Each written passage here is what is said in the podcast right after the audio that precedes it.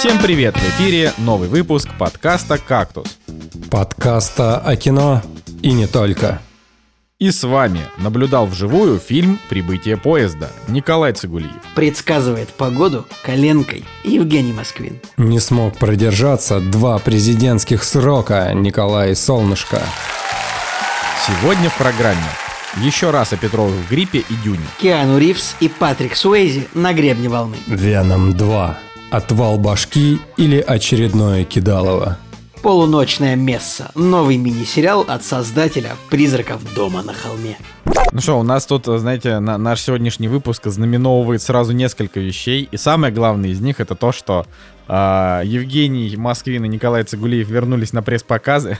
Хотелось бы сказать вообще-то, что а, мы, мы пропускать долгое время пресс-показ, значит, из-за того, что Николай Солнышко, Николай Солнышко, значит, переехал в Москву, и все свои email адреса тоже у него теперь московские, раньше были питерские, и ему перестали приходить, значит, опове- э, письма на почту, и вот поэтому мы не ходили. Вот, наконец-то, но э, добрые прокатчики э, из э, СППР, э, я, не, я, я ведь не ошибся, да, так называется кинопрокатная компания, э, вспомнили о нас и позвали. Очень приятно. Да. Вот, вообще, прежде, прежде чем продолжить, я, конечно, всем напомню про Бусти.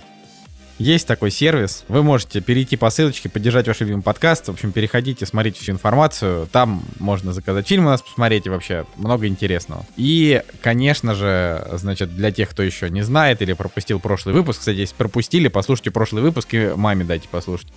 А, значит, э, мы теперь часть подкастерского сообщества, которое называется Шоураннер, в котором помимо нас еще несколько подкастов. Подкаст посмотрено, Бака э, подкаст про аниме, подкаст имени Брэндона Фрейзера и э, Киночетверг, но там пока, опять же, что-то непонятно, потому что он давно не выходит. Так что, может быть, это... может и бессмысленно, что мы Ну, может, он выйдет, может, он выйдет, например, после какого-нибудь дождичка в четверг, просто еще хороший дождик не прошел. Блин, это хорошо. Почему тебе так нравится тема с дождичками? Вот я до сих пор не понимаю это, это какой-то какой местный. Может быть, мне нравится тема с поговорками и пословицами и устойчивыми выражениями, а дождь я люблю не настолько сильно. Действительно, он же в прошлом, э, он же в прошлом подкасте про волков э, затирал. Не, ну тут, как говорится, семь раз отмерь, так сказать, один раз отрежь, поэтому тут по-другому не это, не работает. Я думаю, Николай все Работа, работа не волк, как бы, да, все взвесил.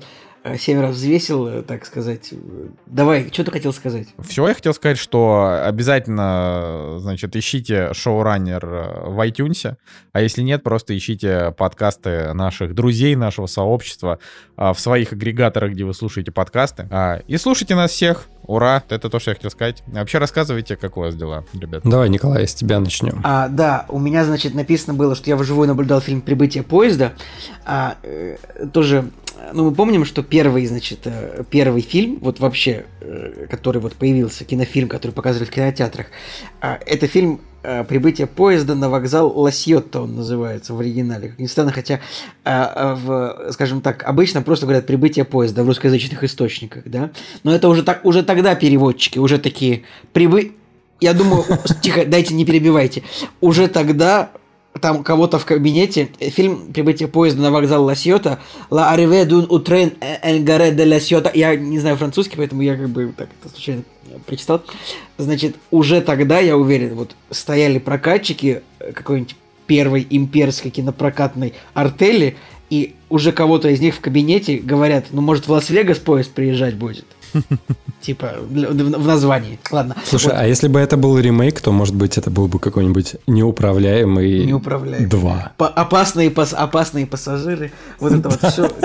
Стоп, скорость. Вообще много таких названий, да, которые... Ну так вот, почему прибытие поезда? В общем, есть у нас, значит, такая республика Карелия, которая находится рядом э, с Ленобластью. Ну, чуть Имперская. Север, чуть, чуть севернее. Вот. Имперская. И есть там такая достопримечательность, которая называется Рускеала. Это такой, в общем, мраморный карьер. Карьер это озеро, вокруг него скалы, симпатичное место. Не самое мое любимое место, вот именно как природная достопримечательность, но инфраструктурно там вообще супер сейчас все сделано. Ну, собственно, внутренний туризм, как бы ездить никуда нельзя нормально, поэтому, э, в общем-то, наш туризм поднимается чуть-чуть потихонечку. И э, российские железные дороги, ну, это, это сейчас никакая не интеграция, просто, ну, если рассказывать о поезде каком-то в России, ну, извините, у нас поездами владеет одна фирма, не а. одна, кстати. Не одна, есть еще Мегаполис. Я, я, уверен, что его мать, я уверен, что это дочка э, РЖД, поэтому а, а, и а, а папа РЖД это... Ладно, не, не додумал шутку. Так вот, есть такая развлекуха вот в этой самой Рускеале. Это ретро-паровоз, ретро-поезд, который он называется Москва-Рускеала. Я, правда, не знаю, едет ли он правда до Москвы. Я, я не уверен. Но он точно едет до ближайшего населенного пункта, который называется Сортовала. Это же карельский городочек на берегу Ладожского озера. И вот это такая, такая развлекуха, что можно на ретро-паровозе. Он, значит, э, я не знаю, он начал, он, он наверное, вот ретро-паровоз, короче, как назад в будущем примерно. Понимаете, да? А, я вот даже не знаю, какого года выпуска, сейчас я точно уточню. Но можно на нем, значит, прокатиться. Вот ну, это настоящий поезд, но, но в, в основе поезда не электропоезд, а вот паровоз, как назад в будущем, настоящий, там, топка, там, то есть это самое уголь, там вот этот вот жуткий, очень громкий, очень громкий звук, очень много дыма, жуткое, жуткий вред для экологии, но вот есть такая развлекуха, и я на нем не катался, потому что я на машине туда приехал, и мне было бы очень тупо. Так, подожди, а почему ты на машине, а не на ховерборде там был? Потому что... Э, потому что я так и не смог приобрести тот альманах, который помог мне провернуть такую штуку. Э, так вот, я там был по работе, не то чтобы я развлекался, но всегда, когда работаешь, иногда тоже можно развлечься. И э, я сопровождал экскурсионную группу, мне, и когда они садились на поезд, а я наблюдал его отъезд. То есть, как бы прибытие поезда не наблюдал, но отбытие видел. Вот, я смотрел, и как бы этот аттракцион, этот самый вот эта поездка на ретро-паровозе, вроде бы должно быть прикольно на нем поехать, но на самом деле, мне кажется, очень прикольно посмотреть, как он уезжает, прям вот все вот эти вот механизмы, Николай это вообще фанат стимпанка, вот это вот все, это вот когда пар идет, когда эти вот большие колеса, вот, я, значит, наблюдал... Я полностью согласен, звучит очень интересно. Вот, это красиво. Ну, вы можете просто погуглить сами ретро-паровоз в, в, в Рускеалу. Очень много видео красивых в интернете, фотографий. Это, правда, как бы, ну, симпатичная вещь.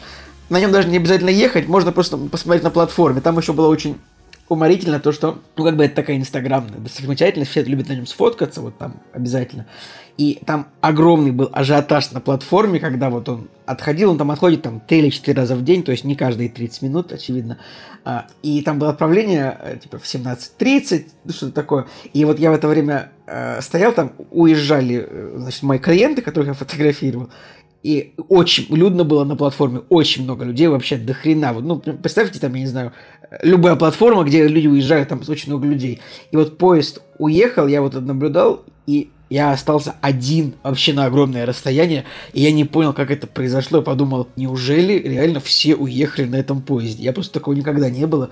Ну, вы знаете, когда ты вот провожаешь кого-то на вокзале, вот поезд уезжает, и там еще много людей остается. А это было прям... Я понимаю, что это уже не самый интересный эпизод, но я просто подумал, минут назад там было очень много людей на платформе, и поезд, и движуха, а вот поезд уехал, и я остался один, и я думаю, а как? Куда все делись? Что, это не миссию прошел, что ли? Еще не прогрузилась следующая? Ну, в общем, вот, такая вот история. Короче, гуглите ретро-паровоз в Карелию. Интересная, красивая штука. Я наблюдал ее и вот решил перевести это даже на призму кинематографа, чтобы как-то это поинтереснее рассказать. Кстати, по поводу карельских э, поездов, у меня есть бонусная такая маленькая история. Мы ездили в, тоже в Карелию, э, чтобы добраться до какого-то красивого туристического места, где можно было э, в палатке переночевать. Мы с друзьями туда отправлялись в поход. И когда уже возвращались обратно, а, нам нужно было сесть на электричку, которая едет до а, станции, откуда отправляется электричка уже в крупные населенные пункты. И мы, значит, подходим к месту, по идее, да, где указана остановка, а там нет никакой остановки, то есть никакой платформы, вообще ничего. И у меня тоже тогда были ассоциации с «Назад в будущее», знаешь, когда просто из ниоткуда появляется какой-то поезд, да, и ты должен на него зайти. На самом деле оказалось все достаточно просто. Реально остановка была просто вот в поле условно, да, и подъезжал один вагон, и это так странно выглядело, потому что он останавливался просто, ну, действительно, в каком-то пустом пространстве посреди дороги-поля, а в него нужно было зайти, и это старый состав, он а, еще советских времен, но там невероятно просто большие кожаные кресла, в которых ты прям садишься, утопаешь. Не какие-то деревянные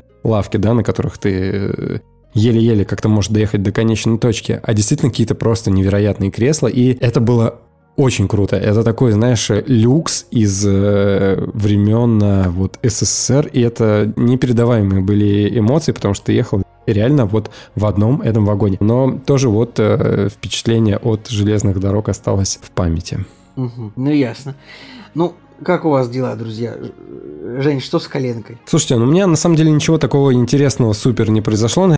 Это, поэтому ты решил рассказать и пенсионерскую историю, да, типа? На самом деле, мы сегодня, если забегая вперед, мы сегодня ходили на супергеройский фильм «Веном 2», вот, и я подумал, что интересно, какая у меня была бы суперспособность. Ну, я думаю, каждый из нас, наверное, задумывался или мечтал о какой-нибудь суперспособности. Так мечтал вот. точно, задумывался, но то есть какая была бы, это же невозможно предугадать, к сожалению. То есть если бы я мог предугадать, но я не могу предугадать, но если бы я мог предугадать, но я не могу предугадать.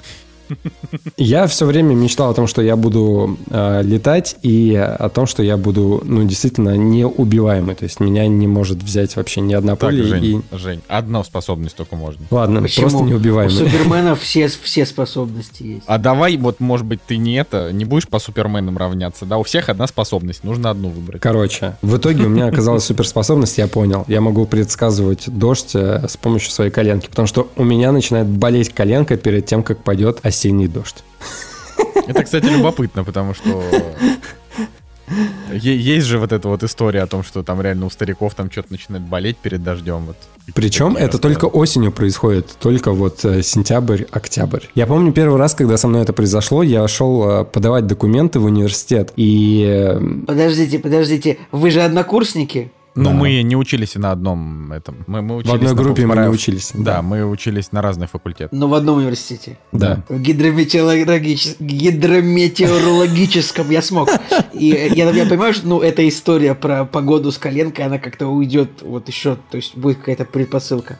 Да, Видишь, Женя просто не, не задумался да. о том, что так было бы, что это было бы еще интереснее, что это типа, на самом деле все, кто учится в гидромете, они все проходят специальное облучение, а, которое их коленки заставляет каким-то образом чувствовать погоду, ну, чтобы, знаешь, чтобы Типа, когда э, они говорили всем, типа, ты где учился? Я в гидромете. Ой, какая погода будет. Вот чтобы ты сказал, завтра будет плюс 17.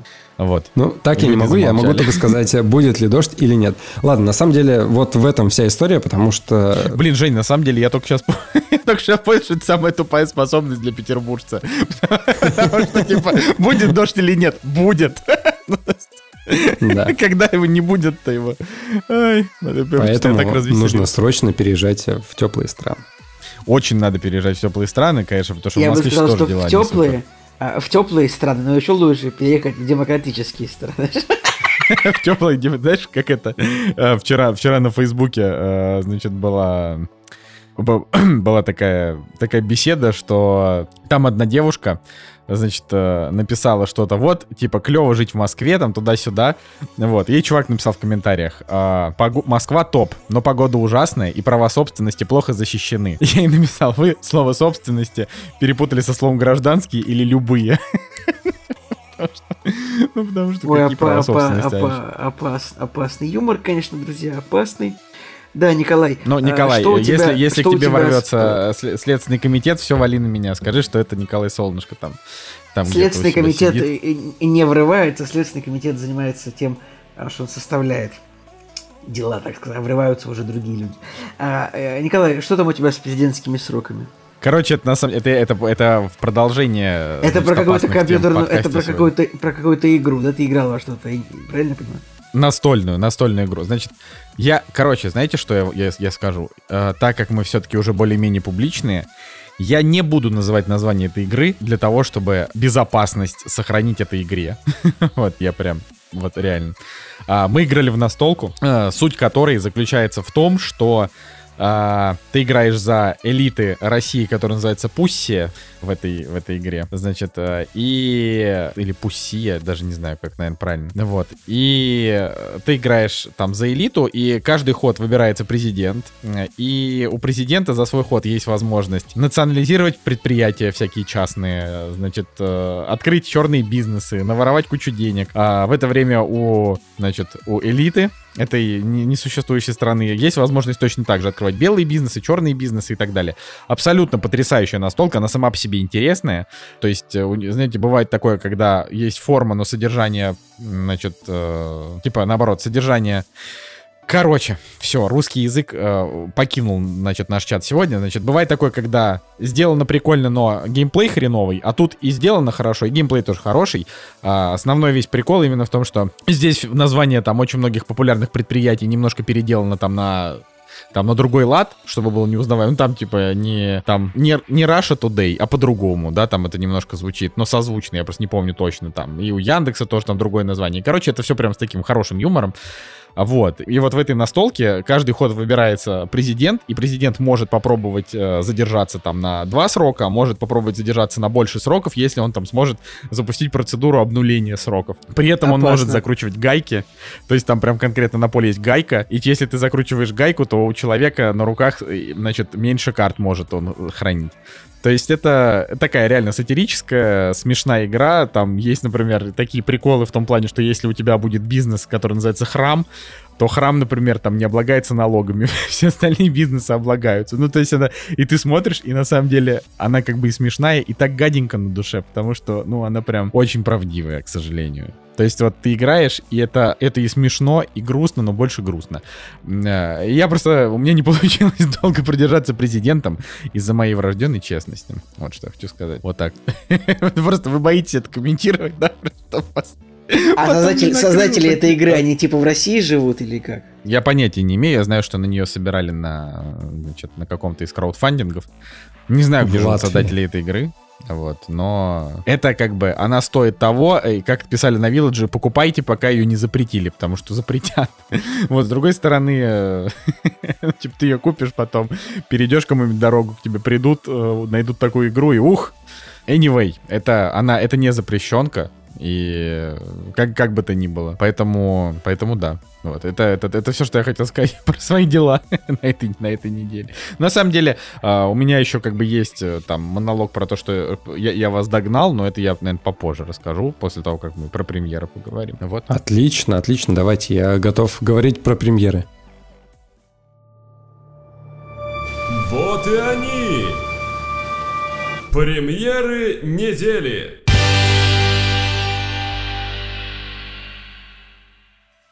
Итак, э, премьерный день у нас 30 сентября 2021 года, и год неумолимо, неумолимо подходит к концу. Буквально несколько месяцев, и мы попрощаемся с 2021 годом, прекрасным, так сказать, счастливым для нашей страны и всего народа. Жизнь становится лучше. И вот Веном 2 э, выходит в прокат, и ребята его посмотрели. Я думаю, что, наверное, надо вам сразу про него и рассказать, потому что это интересно, и ух, сразу... Вот да, так друзья, вот, я, место в карьере. Я думаю, что Веном 2 это действительно главная премьера этой недели. Но мы так к нему противоречиво немножко относились в целом э, из-за двух вещей. Во-первых, потому что Женя не любит сильно первую часть. Ненавидит а, во-вторых, первую часть, а во-вторых, не любит. Потому, да, а во-вторых, потому что немножко смущало то, что он очень короткий по хронометражу. Ну вот сегодня мы сходили, еще раз, да, благодарим, э, значит, Sony за то, что нас пригласили на, на показ. Так сказать, ковидные ограничения действуют, э, половин, половинная посадка в зале происходит, но мы с Женей все равно вдвоем туда а, поместились, вот. А, и в принципе, в принципе, фильм такой же, как первый. То есть что происходит во второй части Венома. Нам как-то прям супер быстро показывают экспозицию, что есть, значит, плохой преступник, опасный, злой преступник, которого играет Вудди Харрельсон. Ну, тут, по большому счету, Вудди Харрельсон, э, можно сказать, что он тут цитирует себя же из фильма Natural Born Killers, прирожденные убийцы, который вот мы смотрели пару выпусков назад. Фильм такой очень э, прям супер противоречивый. И я вообще считаю, что такое кино запрещать надо жестоко, как этот фильм. И тут довольно уморительно то, что тот же фильм, вот «Прирожденный убийца», он рассказывал, значит, про убийцу, которого в итоге поймали, он сидел в тюрьме, и журналист пытал, собирался у него взять интервью, чтобы это вот стало супер хитом на телевидении. Тут, кстати, примерно такая же сюжетная линия, потому что наш главный герой Эдди Брок, журналист, который играет Том Харди, он точно так же как бы, попадает в тюрьму к опасному преступнику, который убил а почему он попадает человек. в тюрьму? Потому что, потому что, ты знаешь, вот в этом немножечко тоже прям прям супер скомканно, я не очень сильно понял, но штука в том, что этот преступник, он типа вызвал Эдди Брока, чтобы тот, чтобы через него в газету, в общем, послание передать. Это вот происходит первые 10 минут фильма. Ну, а, смысле, он попадает не в тюрьму, а приходит к нему в тюрьму. Да, да, он попадает. Ну да, он не, он не оказывается за решеткой, нет, он приходит в тюрьму, потому что преступник как бы желает вот через известного журналиста донести месседж до публики. Так. Вот. А, и как бы я вот думаю, просто фильм длится 90 минут, и сколько минут как бы можно рассказать, потому что, ну, в целом мы все знаем, что там в итоге в этом фильме появляется еще один Веном. Как бы в первом фильме был еще один Веном, и во втором фильме тоже еще один злой Веном. То же самое. Он называется Карнаж. Счету. Николай, так об этом Кар... все знают и все ждали как раз, Карнаж. что Клетус Кэссиди да. играет Карнаж. Карнаж. Ты так говоришь, как будто... Хорошо, ну... Ну, Карнаж, как Карнаж бы... он тут, да? Я про себя говорил а, Карнаж. Он... Ну и что, и как? Ну, как фильм-то, господи, расскажи. Карнаж. А, я считаю, что вполне неплохой фильм. Вот он очень скомканный в начале и, в, и во всем, что касается вот завязок, но он очень классный вот во всем, что касается отношений э, главного героя с Веномом. То есть это и в первом фильме было э, самое классное, то, что он такой, типа, не смей есть этого человека, я хочу сожрать его прямо сейчас. Типа, это там очень смешно, очень прикольно, как бы, вот это, это прикольно. И еще пожалуй, это тоже один из таких, один из редких фильмов, где финальная битва, наверное, занимает треть фильма. Ну, просто учитывая, что фильм короткий там. А финальная битва, прямо видно, что из нее ничего не вырезано, она как бы целиком показана, целиком снята, она долгая. Э, ну, то есть это как будто сериал. Это вот они сделали не полноценную историю, а просто как бы такую единую драчку. Да нет, ну просто история... Нет, история это полноценная, просто там как-то вот буквально Клетус Кэссиди, злодей, вот он такой злой сидит в тюрьме, буквально его предыстория, там, его предыстория, его оригин раскрывается буквально в одной открытке, которую он послал Эдди Броку. У него как бы есть и девушка, история, которая раскрывается в флешбеке перед фильмом. Как бы... Ну, Карнаж крутой вообще. Насколько фильм... Вот все ругали первую часть, потому что Веном должен был быть ультра жестокий, но у него э, был ПГ-13. Здесь та же самая ситуация, правильно? Тут я бы не сказал, что Карнаж как-то прям очень сильно раскрыт и показан. То есть нам, мы просто видим злой спецэффект, который ну, воспринимает Венома как своего отца, но в итоге тут вот характер Карнажа, он, он не сильно раскрыт на самом деле. То есть вот мы видим, что у Карнажа у него есть конфликт с его носителем, с Клетусом Кэссиди, но как бы я бы не сказал, что он какой-то прям очень крутой и интересный. То есть все-таки э, я бы этот фильм, наверное, советовал, я бы, наверное, советовал посмотреть перв, первую часть, пересмотреть еще раз. И после этого сразу уйти на вторую, просто чтобы это было такое, ну вот реально, такое сериальное ощущение такого ситкома, потому что Веном прикольный. Вот он прям, у них прям весь фильм какие-то скандалы смешные, Веном в какой-то момент сбегает, вы, заходит э, на сцену в клубе, там с микрофоном выступает, прям, ну, то есть, ну, развлечение Так а в итоге, а а, а Мишель Вильямс, она в итоге его девушка в этом, в этом фильме, или, или они уже там разошлись совсем? А, это будет спойлер, я полагаю. Ну ладно. Ну типа, давай, э, подскажи. Ну она важный персонаж там хотя бы. Она очень, она важный персонаж, она важный. А, она, она тоже снова будет в обличии Венома, если это интересно, как бы. Но Э, давай, Женя, пожалуйста, давай в какое-нибудь мнение. Ну, конечно, я думаю, все ждали просто моего мнения по поводу второй части, потому что я еще раз напомню, что первая часть Венома – это просто адская параша, которую я, когда посмотрел, я даже не мог понять, как это вообще возможно было снять. Еще не понимаю до сих пор корни. Со всех сторон, э, с точки зрения сценария, графики, логики, вообще вот актерской игры, подбора актеров. Короче, ужасный фильм, э, и у него там из плюсов было, ну, буквально несколько сцен, где можно было посмеяться. Это сцена в ресторане, да, и какие-то отдельные э, вот эти монологи, диалоги между Томом Харди и самим Веномом, и все, все остальное это просто адская параша была. Ну да ладно, мы этому уже уделили столько выпусков, что вот выходит вторая часть, и про нее нужно что-то сказать. И Сразу отвечу, что она лучше первой части, на мой взгляд. То есть мне ее было даже в какой-то степени интересно смотреть в определенные моменты времени. Но, чтобы вы понимали, логика происходящего на экране, она все так же страдает. И да, может быть, в меньшей степени, но она все так же страдает. То есть э, герои в какой-то момент э, времени очень странно себя ведут. Потом э, попадается вот эта вот жертва, я не знаю, сценария-рваного монтажа, когда, опять же, да, соглашусь с Николаем, потому что тебе дают экспозицию злодея просто вот он злодей. Красный Веном, ну, он просто злодей, он просто хочет его уничтожить. Ну, короче, все так вот обрывисто, обрывисто, обрывисто, но нужно признать, да, и я это признаю, что в большинстве вот этих вот э, сцен хороших Веном 2 намного лучше, намного больше, чем э, первая часть. Здесь есть прям действительно классные сцены, которые мне понравились. Например, когда появляется в кадре хозяйка китайского вот этого вот э, магазина, да, где хозяйка азиатка. Это смешно, это вот прям действительно было ну, забавные сцены. Плюс э, некоторые появления там персонажей тоже достаточно интересно описаны. И, конечно же, конечно же, самый главный плюс – это взаимоотношения Тома Харди и Венома. В этой части они по драматургии все-таки вышли на какой-то более высокий уровень, и у них между ними больше юмора, больше конфликта, и это хотя бы теперь смотрится адекватно. То есть они убрали каких-то второстепенных, дурацких персонажей, которые вообще там на дно все тянули, и здесь постарались как-то эти минусы сгладить и плюсы добавить.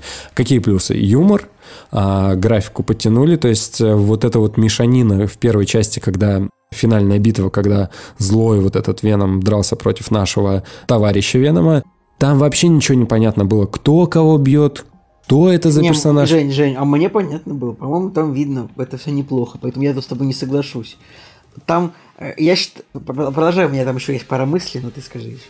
Да, окей, вот э, здесь все-таки все получше, да, и опять же, у нас все снова на темном экране в темное время суток, э, потому что, скорее всего, бюджет у нас поменьше, чем у первой части, потому что вот таких вот прям больших каких-то крупных сцен нету. Только в конце крупная битва, до этого все, в принципе, ничего такого особенного. Опять же, по актерам, там, по всем, кто играет, я не сомневаюсь, что они крутые. Том Харди потрясающий, Вуди Харрельсон потрясающая. Наоми Харрис потрясающая, она вообще не изменилась со времен «Пиратов Карибского моря» третьей части все выглядит абсолютно так же. Но если первую часть у нас снимал Рубин Флейшер, да, и она у него конкретно не получилась, но это относительно молодой режиссер, современный и так далее, то вторую часть снял Энди Серкис, и у него, как у режиссера, на самом-то деле не было вот прям таких супер классных, э, восхитительных работ. Что он у нас там снял?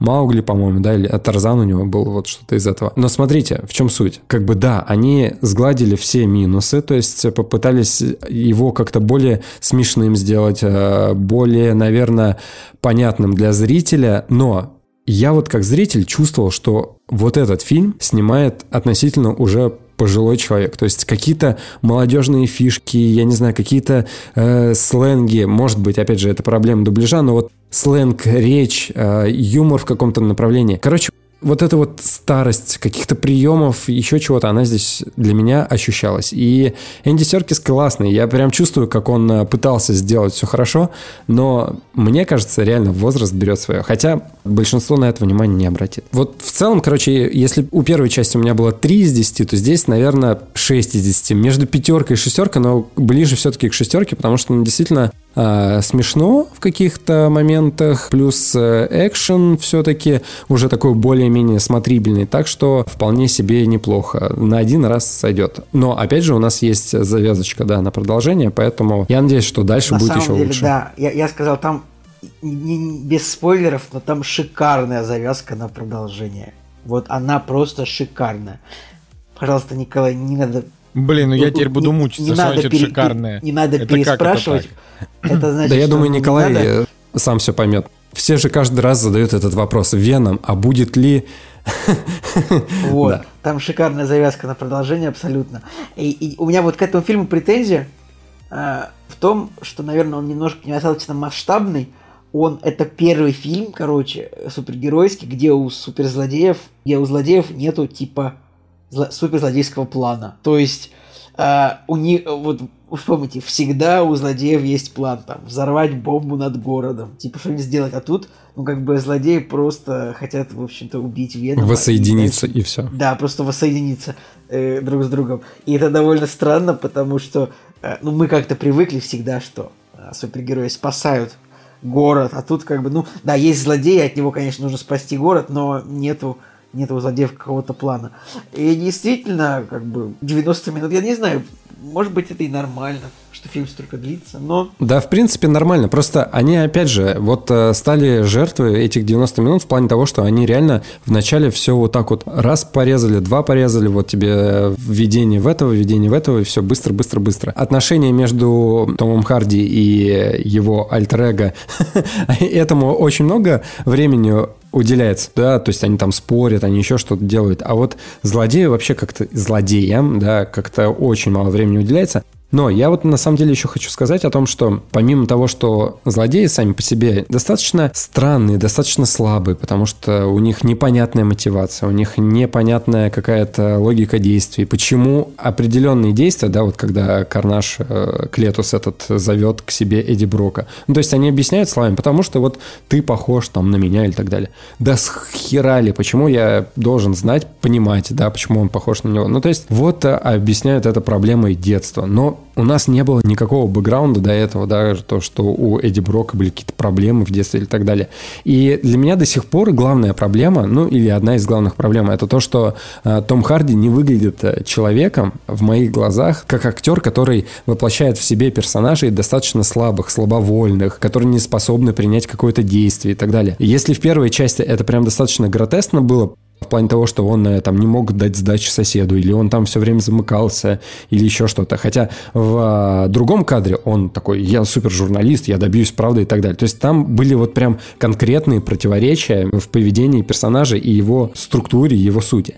Здесь этого поменьше, но он до сих пор остается вот э, персонажем, который не готов э, там принимать решения. Да, он пытается да, чего докопаться в определенный момент, когда у них э, происходит разлад между симбиотом. Вот. Но по большому счету, наверное, скорее всего, думаю, что должен был быть другой актер. Хотя он классно отыгрывает, отличный юмор. Он сам писал сценарий к этому фильму, все замечательно. Но вот в идеале, на самом деле, реально в идеале, мне кажется, должен был быть другой актер. А Вуди Харрельсон классно воплощает в себе злого чувака, он это умеет, но, опять же, он здесь жертва старомодного представления о злодеях. Ну, злодеи уже не такие, злодеи должны быть другими, злодеи должны быть интересными. А здесь он выглядит, реально, вот смотрите, здесь он выглядит как э, персонаж э, Алексея Серебрякова из э, «Никто». Вот, ну, все-таки я, наверное, еще попробую, попробую попытаюсь еще фильм чуть-чуть похвалить. Я так считаю, что вот как бы 90 минут посмотреть э, ради препирательства Венома и Эдди Брока можно. Вполне, может быть, было бы даже интересно. Слушайте, а кто, кто озвучивает в оригинале Венома? Я что-то я, что я забыл. Кто озвучивает? Сам Том Харди или нет? Ну, это Хорошо, интересно, вопрос. наверное, да. Вот, видимо, да, сам Том, сам Том Харди озвучивает. Ну, как бы, в общем, мне, мне еще мне нравится очень дубляж, во-первых, как бы как он тут сделан, как бы, ну, вот как именно показано, как, как звуковая обработка голоса Венома, вот он звучит так, как я думаю, так, такой монстр и должен разговаривать. Я еще вот вспомнил, о чем хотел сказать, потому что у нас экспресс-обсуждение, потому что вот мы буквально час назад пришли с э, показа. Смотрите, фильм с э, подростковым рейтингом PG-13. У нас тут 16+. И визуально нам э, «Красную смерть» Карнажа представляют просто вот прям действительно монстром. Но никто никому не откусывает голову. Этого нет на экране. Б -б Блин, ну... Ну, почти, ну, ну как же, ну он вырывается из клетки, он убивает охранников, ну как же. Так смотри, ну, это, как он это, там, конечно, как он не... это делает? Как он это делает? Он просто всех расталкивает. Смотри, там один раз показали, как он свою клешню кому-то в рот запихнул, и то это был очень такой дальний план. Потом всех он дальше расталкивал, расталкивал, расталкивал. И вот в этот момент, когда он э, пытался сбежать, он хотел, по-моему, этому доктору какому-то откусить голову, и уже такой как бы да, но тут его что-то отвлекает, и он этого не делает. И то есть вот э, вся его борьба, вся вся борьба с Веномом практически, э, с людьми, это вот какие-то толкания, какие-то разбрасывания, как в «Терминаторе», э, четвертая часть. Никакой на самом-то деле жестокости, которая располагает к тому, как выглядит персонаж, этого нет. И от этого фильм страдает. Я, на самом деле, в последнее время, может быть, не такой адепт а прям ультранасилия на экране, но он реально выглядит на экране вот максимально жестко. Вот Николай спрашивал, как Карнаж. Вот Жене он показался очень жестким. Видишь, Николай? Ну, выглядит я, честно внешне, говоря, я внешне. так не понимаю, жесткий он или он просто всех разбрасывает. Смотри, внешне, я тебе еще раз повторю, внешне он выглядит достаточно устрашающе. И каждый раз, когда он появляется на экране, это действительно, ну, такое, ты думаешь, ну, ну да, так и должно быть, блин, это же Карнаж. Он же вообще, Карнаж в комиксах, это просто кровь, мясо, разрывание на куски вообще. Да, то есть визуально ты это получаешь, СПГ-13. А э, фактически я- он просто всех расталкивает. Ну вот это, вот это, вот это так себе, конечно. В финальной битве, да, там он протыкает Венома там пару раз, это такой, о господи, о господи, но больше ничего нет. То есть за вот этой визуальной составляющей больше ничего нет, и это странно, это печально, это Почему, грустно. почему его не де- сделали с рейтингом R? Я не понимаю. Рейтинг R сейчас котируется. Вот уже после... Просто самое интересное, что первый Веном вышел тогда, когда уже был э, этот... э, уже был Дэдпул, то есть уже можно было, типа, собрать много денег на рейтинге R. И Вот, по итогу этот э, второго снимали уже, когда точно было понятно, что фильмы с рейтингом R, они успешны. Почему Sony не пошли по этому? Ну, мне кажется, не наверное, был бы слишком сильный контраст с первой частью. Я, а я считаю, что не надо. Ну, мне кажется, что... Ну, я, короче, не думаю, что этот фильм сделало бы лучше то, что там по-настоящему бы разрывало. Да, да, да. Вот в его Людей, а, людей. фабуле, в том, как он задумывался, так и надо оставить. То есть это фильм чисто вот поржать над какими-то моментами и посмотреть на Тома Харди, как он а, просто общается с а, Веномом нарисованным. Все. То есть в этой э, связи все сделано правильно. Но в идеале, да, в представлении моем, как это должно быть, Конечно, эта история должна быть по-другому рассказана. Возможно, это хоррор вообще какой-то должен быть или еще что-то. И, Николай, согласись, э, что мы несколько раз за фильм переглядывались и не понимали, что конкретно происходит на экране. Как э, Веном спасся при падении, допустим. То есть есть какие-то моменты, я когда... не понял, там, там есть момент, где куда-то девается главный злодей, типа за полсекунды, и я не понял, что, как, как это, очень, очень скомканно, но как бы, да, там есть проблемы именно вот с,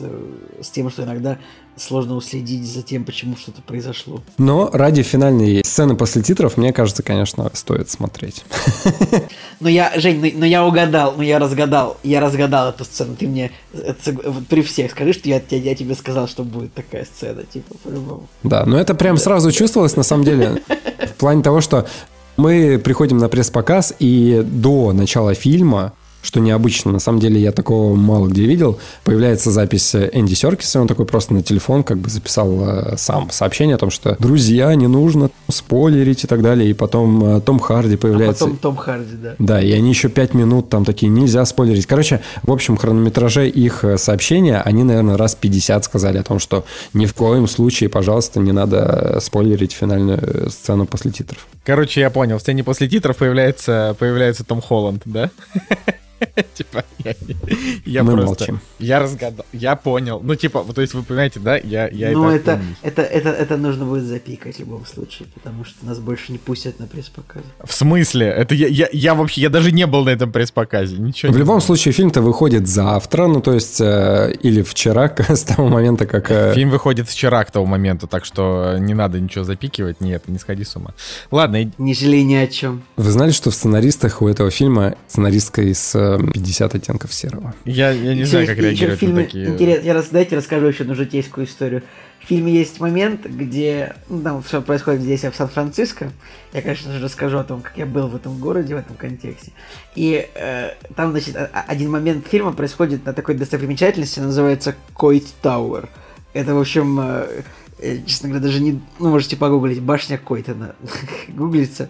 Э, это ну, просто типа... Это просто исторический памятник, как бы башня мемориал, как бы вот на нем можно забраться, да, это смотровая площадка роскошнейшая, там, типа, там 8 или 9, до- короче, какое-то количество долларов стоит, типа, лифт, чтобы подняться на башню, и вот на этой башне там оказывается наш герой, там, на несколько мин- секунд, буквально забираясь на нее, чтобы сверху, ну, это достаточно дурацкий момент, но он забирается на эту башню, чтобы посмотреть, а где же у нас карнаж пропал. И у меня на этой башне была смешная история. А Мы, э, значит, ну, поднимались вместе с, на лифте вместе с другими туристами американскими. Но мы не американские туристы, но с нами были американские туристы. Мы поднимались, и там сначала поднимаешься, ну, как на любой смотровой площадке, там сначала поднимаешься на башенке, а, а потом э, под- поднимаешься на лифте, а потом еще пешком там пару полетов нужно пройти. И в этот момент, когда он там, лифтер говорит такой, так, ну вот сейчас мы приедем, и там еще там 40, 40 ступенек наверх. И я, я понял, что это тот момент, когда я должен попытаться пошутить перед американцами на английском. Я подумал, что это мой звездный час. И там была такая публика, ну, в целом за 45, вот, взрослые люди. И я просто буду говорить на русском, я не буду говорить, как по-английски это произнес, но я произнес это корректно уж. И говорят, значит, лифтер предупредил, типа, вот и сейчас вот, э, значит, на, на лифте подниметесь, там еще там типа 40 ступенек. И я такой говорю, 8 долларов и еще 40 ступенек – ну, в общем, шутка такая, да, что я... И типа, что, и хоть кто-нибудь посмеялся? Ну да, да, да, там, там, там был такой мужчина, которого я бы охарактеризовал как богатый техасец. Вот, типа, ну, просто большой мужчина в гавайской рубашке и шляпе, типа, и вот он, и он повеселился с этой шуткой. Я не знаю. Вот. Ну, вот так вот это было. Вот такая, вот такая вот неловкая история, которая произошла со мной на башне Койт в Сан-Франциско. Которая была в этом фильме. До меня еще пара мыслей дошло по поводу фильма. И, опять же, логики происходящего. Это не читается, наверное, так вот на поверхности, но там есть моменты, где Карнаж, он такой заводит машину своей клешней, просто как бы в замок зажигания вселяется, да, и машина заводится. Я такой, ну ладно, еще может сойти за какую-то правду. Но потом Клетус э, приходит на заправку или в какой-то магазинчик, э, убивает там... Типа э, Карнаш залезает в интернет и взламывает весь, Карнаш, весь интернет. залезает... Карнаш взламывает весь интернет, типа там взламывает пароли, ломает сервера. И, и он как бы просто, он своими вот этими клешнями, которые у него вырастают, да, он как бы просто через USB подключился к компьютеру, взломал базу ФБР, но потом как бы завязка такая. Это бред, потому что так-то Карнаж бы использовал флешку. Правильно. Но дальше, соответственно, им нужно было найти трех персонажей. Им нужно было найти Эдди Брока, им нужно было найти его вот эту девушку, и нужно было еще мента найти. Но мента как бы они нашли сразу, с течением обстоятельств. Но, соответственно, раз он умеет подключаться к сети по телефону, допустим, его определить или позвонить ему хотя бы, я не знаю, ну или что-то сделать. Только они, конечно же, этого не делают. Они разыскивают его девушку, чтобы через нее найти Венома. Какой-то лишний шаг, который абсолютно... Блин, я что-то... Теперь я, я, теперь я подумал тоже об этом. Абсолютно ненужный шаг, который, ну, вообще как бы нахер не нужен. А, вторая мысль, вторая мысль. У нас полностью развлекательный фильм. У нас хихи-ха-ха на протяжении всего сценария. Причем, чтобы вы понимали, юмор достаточно простой. Кто-то кого-то бьет, курицы попадаются в кадре, да, и они такие, кому э, сожрем э, голову в этот раз, ну и так далее. Ну, то есть юмор как бы достаточно простой, смешной, всем понятный. И в конце, пост-сцена после битвы, сидит, значит, персонаж Эдди Брока напротив э, памятника Дон Кихоту и сравнивает себя с Веномом, как Дон Кихот и Санчо Панса. А мне понравилось мне кажется, это, это, это, как бы, это иронично. Это настолько как бы выбивается из э, общей канвы, но того, что персонажи произносят на экране, это странно. Ну, действительно странно вот э, такое сравнение. Ладно, 6 из 10 нормально, пойдет на один раз. В любом случае, да, ждем расширения этой вселенной во все ее плоскости. Ну, чтобы Веном появлялся в других фильмах уже, наконец-то. Да. Так, ну что, на этой неделе у нас еще выходит э, фильм «Титан». Э, я напоминаю, это «Золотая пальмовая ветвь Канского фестиваля». Это какое-то ультра, ультра насилие там в фильме происходит. Хочется посмотреть, честно, очень хочется. Но у нас главный специалист по ультранасилию и фанат — это Евгений Москвин, так что, скорее всего, э, посмотрит его именно он сначала, а потом уже расскажет нам. Ну, как минимум, я посмотрел трейлер, и Смотрите, у этого фильма трейлер самый непонятный. Короче, самый непонятный трейлер, который вообще тебе не говорит, о чем этот фильм. А по трейлеру может сложиться ощущение, что это европейский форсаж слэш э, европейская драма. Блин, ну у фильма уже простые панки рядовые поставили 6,6 на кинопоиске уже фильму. Короче, ну, по трейлеру бы, непонятно, фи- что это. Фильм все равно надо смотреть в любом случае, потому что я, ну, мне всегда интересны золотые пальмовые ветки Канского фестиваля, что там вообще. Вот. Э, но да, плюс это еще сняла, сняла девушка, и девушка как бы, ну, относительно молодая, и, в общем, вот сняла такое, ну, как бы 37, ладно, не совсем прям молодая, но молодая. А, ты, сняла такое ты ультражестокое как кино. Ты, как ты заговоришь про, свои, про себя в 37 лет, Николай. 37 это вполне Короче. молодость, молодость. Короче, ладно. Значит, потом выходит аниме «Ее заветное желание», уже с довольно неплохим рейтингом. Как у всех аниме, которые выходят. Как у всех аниме, да, да, удивительно, но ты прав.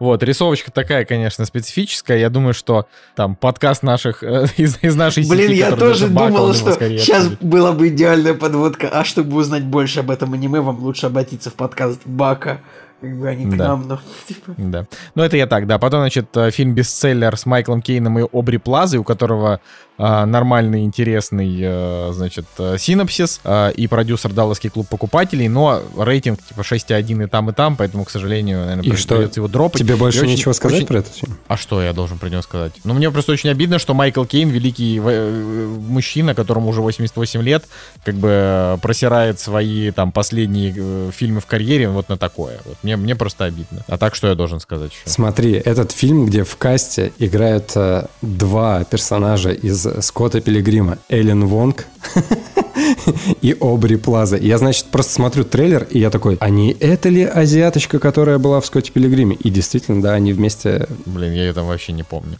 Ну, Обри Плазу я больше помню в сериале э, «Парки и зоны отдыха», чем в «Скотте Пилигриме». Блин, я первый раз слышу о, о том, кто это такая. Ну, она играла в «Парках и зонах И отдыха». в Скотте Пилигриме. У нее там нормально. Ну да, и в «Скотте Пилигриме», очевидно. Вот, Так, а потом... Ты не сказал, про что фильм-то вообще? Да ну какая разница? Молодая издательница отправляется в тур по всей стране, чтобы спасти свой книжный бизнес, приглашает с собой успешного в прошлом писателя, который давно похоронил свой талант, заинтересовать молодежь книгами задач не из простых, но это еще полбеды, обуздать невыносимый нрав беспробудного пьяницы и капризного гения, вот настоящий вызов. То есть по-хорошему, вот есть такой фильм, э, прекрасный, замечательный фильм, который называется «Стажер» э, с Робертом Де Ниро. И э, Абсолютно, Энн абсолютно другая история. а, ну, я просто тебе говорю, что вот есть такой прекрасный фильм про взаимодействие, типа, молодой девушки и старого чувака, вот, и я, честно говоря, я не хочу, чтобы фильмы про взаимодействие молодой девушки и старого чувака были вот, были вот, э, и, и, как бы, были не такими классными, как фильм «Стажер». Потому Давай что так. вот «Стажер» для меня это как то- топ, топ-1 фильмов вот в таком жанре. Персонаж э, Майкла Кейна, который в этом э, фильме появляется, представь, что это постаревшая версия Роя Кента. Это примерно вот такой персонаж, который всех... Ты понимаешь, Рой Кент хорош именно в том возрасте, в котором он есть. Поэтому ты просто недооцениваешь Рой Кента и не понимаешь. В смысле я недооцениваю? Ты прикалываешься, что ли? Я посмотрел всю фильмографию этого актера, я посмотрел каждый трейлер а, его фильма, я посмотрел короткометражку, где он лицом даже не появляется в кадре, то есть у него там спина одна. Поговори мне еще тут. про Так он же нарисованный персонаж, его же не существует на самом деле. Да, этого его на актера. самом деле нет. Это, кстати, смешная тема была, потому что вот мы как раз посмотрели короткометражку первую, да, где он там играет, и мы такие, да, это он, а он там в кадре реально со спины, и через там, час выходит новость о том, что Рой Кент нарисован. Мы такие, так, Короче, ребят, ребят, сейчас будет топ-история на эту тему. Вот сейчас это оф-топ, но вот вы мне скажете спасибо за эту историю. Топ спасибо. Э, Топ, то- рубрика топ оф топ. В общем, сейчас э, рассказывали мы о конспирологической теории, которая гласит, что актера, который играет в сериале Тед Лассо, играет персонажа Роя Кента, забыл. Подскажите имя этого актера, пожалуйста, мне не открыт. э, Какая разница? Ну, Рой Кент. это В общем, актер. этот актер, то, что он на самом деле нарисован на компьютере, то, что это типа, ну, анимационный персонаж, не живой актер. Вот. Потому что он слишком там идеально выглядит, то есть у него там слишком идеальная э, борода и все такое. А актера этого Брэд Голстин его зовут, вот, хорошо. Вот, есть такая теория. Но я вот, меня недавно стригли, ребята, сейчас будет история, вот вы просто слушайте меня очень внимательно. Я вот недавно стригся, а, э, а когда ты приходишь стричься в недорогую парикмахерскую, там всегда ну, какой-то телеканал включен, включен такой там Муз-ТВ или что-нибудь. И был включен канал Муз-ТВ в парикмахерской. Это мы еще не пришли. Да, это по классике. Мне кажется, у Муз-ТВ и парикмахерских э, контракт о том, что... Эксклюзив, да. В, в общем, и там была программа, она называется, неважно как она называется, там была программа, короче, которая рассказывается история хитов там 90-х, 2000-х. История клипов. И там рассказывали историю клипа отпетых мошенников «Люби меня, люби». И самое Так. прикольное насчет этого клипа, ну помните вокалист отпетых мошенников? То, что в половине сцен этого клипа он там отказался сниматься, потому что это с продюсером, и они просто нашли чувака, который похож на него. И если вы посмотрите сейчас клип «Отпетых мошенников. Люби меня, люби», то вы увидите, что там есть пара сцен, где, ну, настоящий вокалист «Отпетых мошенников», но куча сцен, где крупником снят просто другой чувак, который просто на него похож. И я, я такой... А потом они типа помирились или что? Я не понимаю. А потом они помирились, но конкретно вот на, на те, вот на те два дня, когда должны были быть съемки, вокалист «Отпетых мошенников» не снялся в клипе, когда надо было сняться. И там просто другой чувак. Очень похожий, но мне так смешно с этого стало. Я подумал, что если бы ну, во всех клипах а просто бы, ну, другие чуваки играли, там, я не знаю, Майкла Джексона играл бы не Майкл Джексон, или, с другой стороны, вообще, действительно, зачем звездам, ну, вот Моргенштерну, зачем ему играть в клипах? Можно найти другого человека с квадратным лицом, как бы, и просто, ну, загримировать так, что-то снимать. Реально, это же удивительная история. Вот, ребят, такая вот история мне захотелось рассказать, просто потому что, ну, ну, не просто что так я это слушал, все это дерьмо сам. Окей. Значит, э, ну, смешно, Николай, да, это действительно любопытно. Спасибо. Не знаю просто, как на это еще реагировать, кроме как спасибо за интересный факт. Я думаю, что нам нужно ввести, как раньше была история, э, как не история кино от Жени Москвина, это у нас тоже такое было, а а, да просто интересные рубрика, факты что-то там были. про факты, интересные факты, что-то было. Да, короче. эм, Джим Пуговка и чертова Бондарчука. дюжина. Да ну, господи, про Сергея Бондарчука выходит документалка. Какая чертова дюжина? Ты еще скажи, «Пушистые спасатели», австралийский мультфильм. А, Не знаю. В общем, на этой неделе, на самом деле, опять очень много премьер.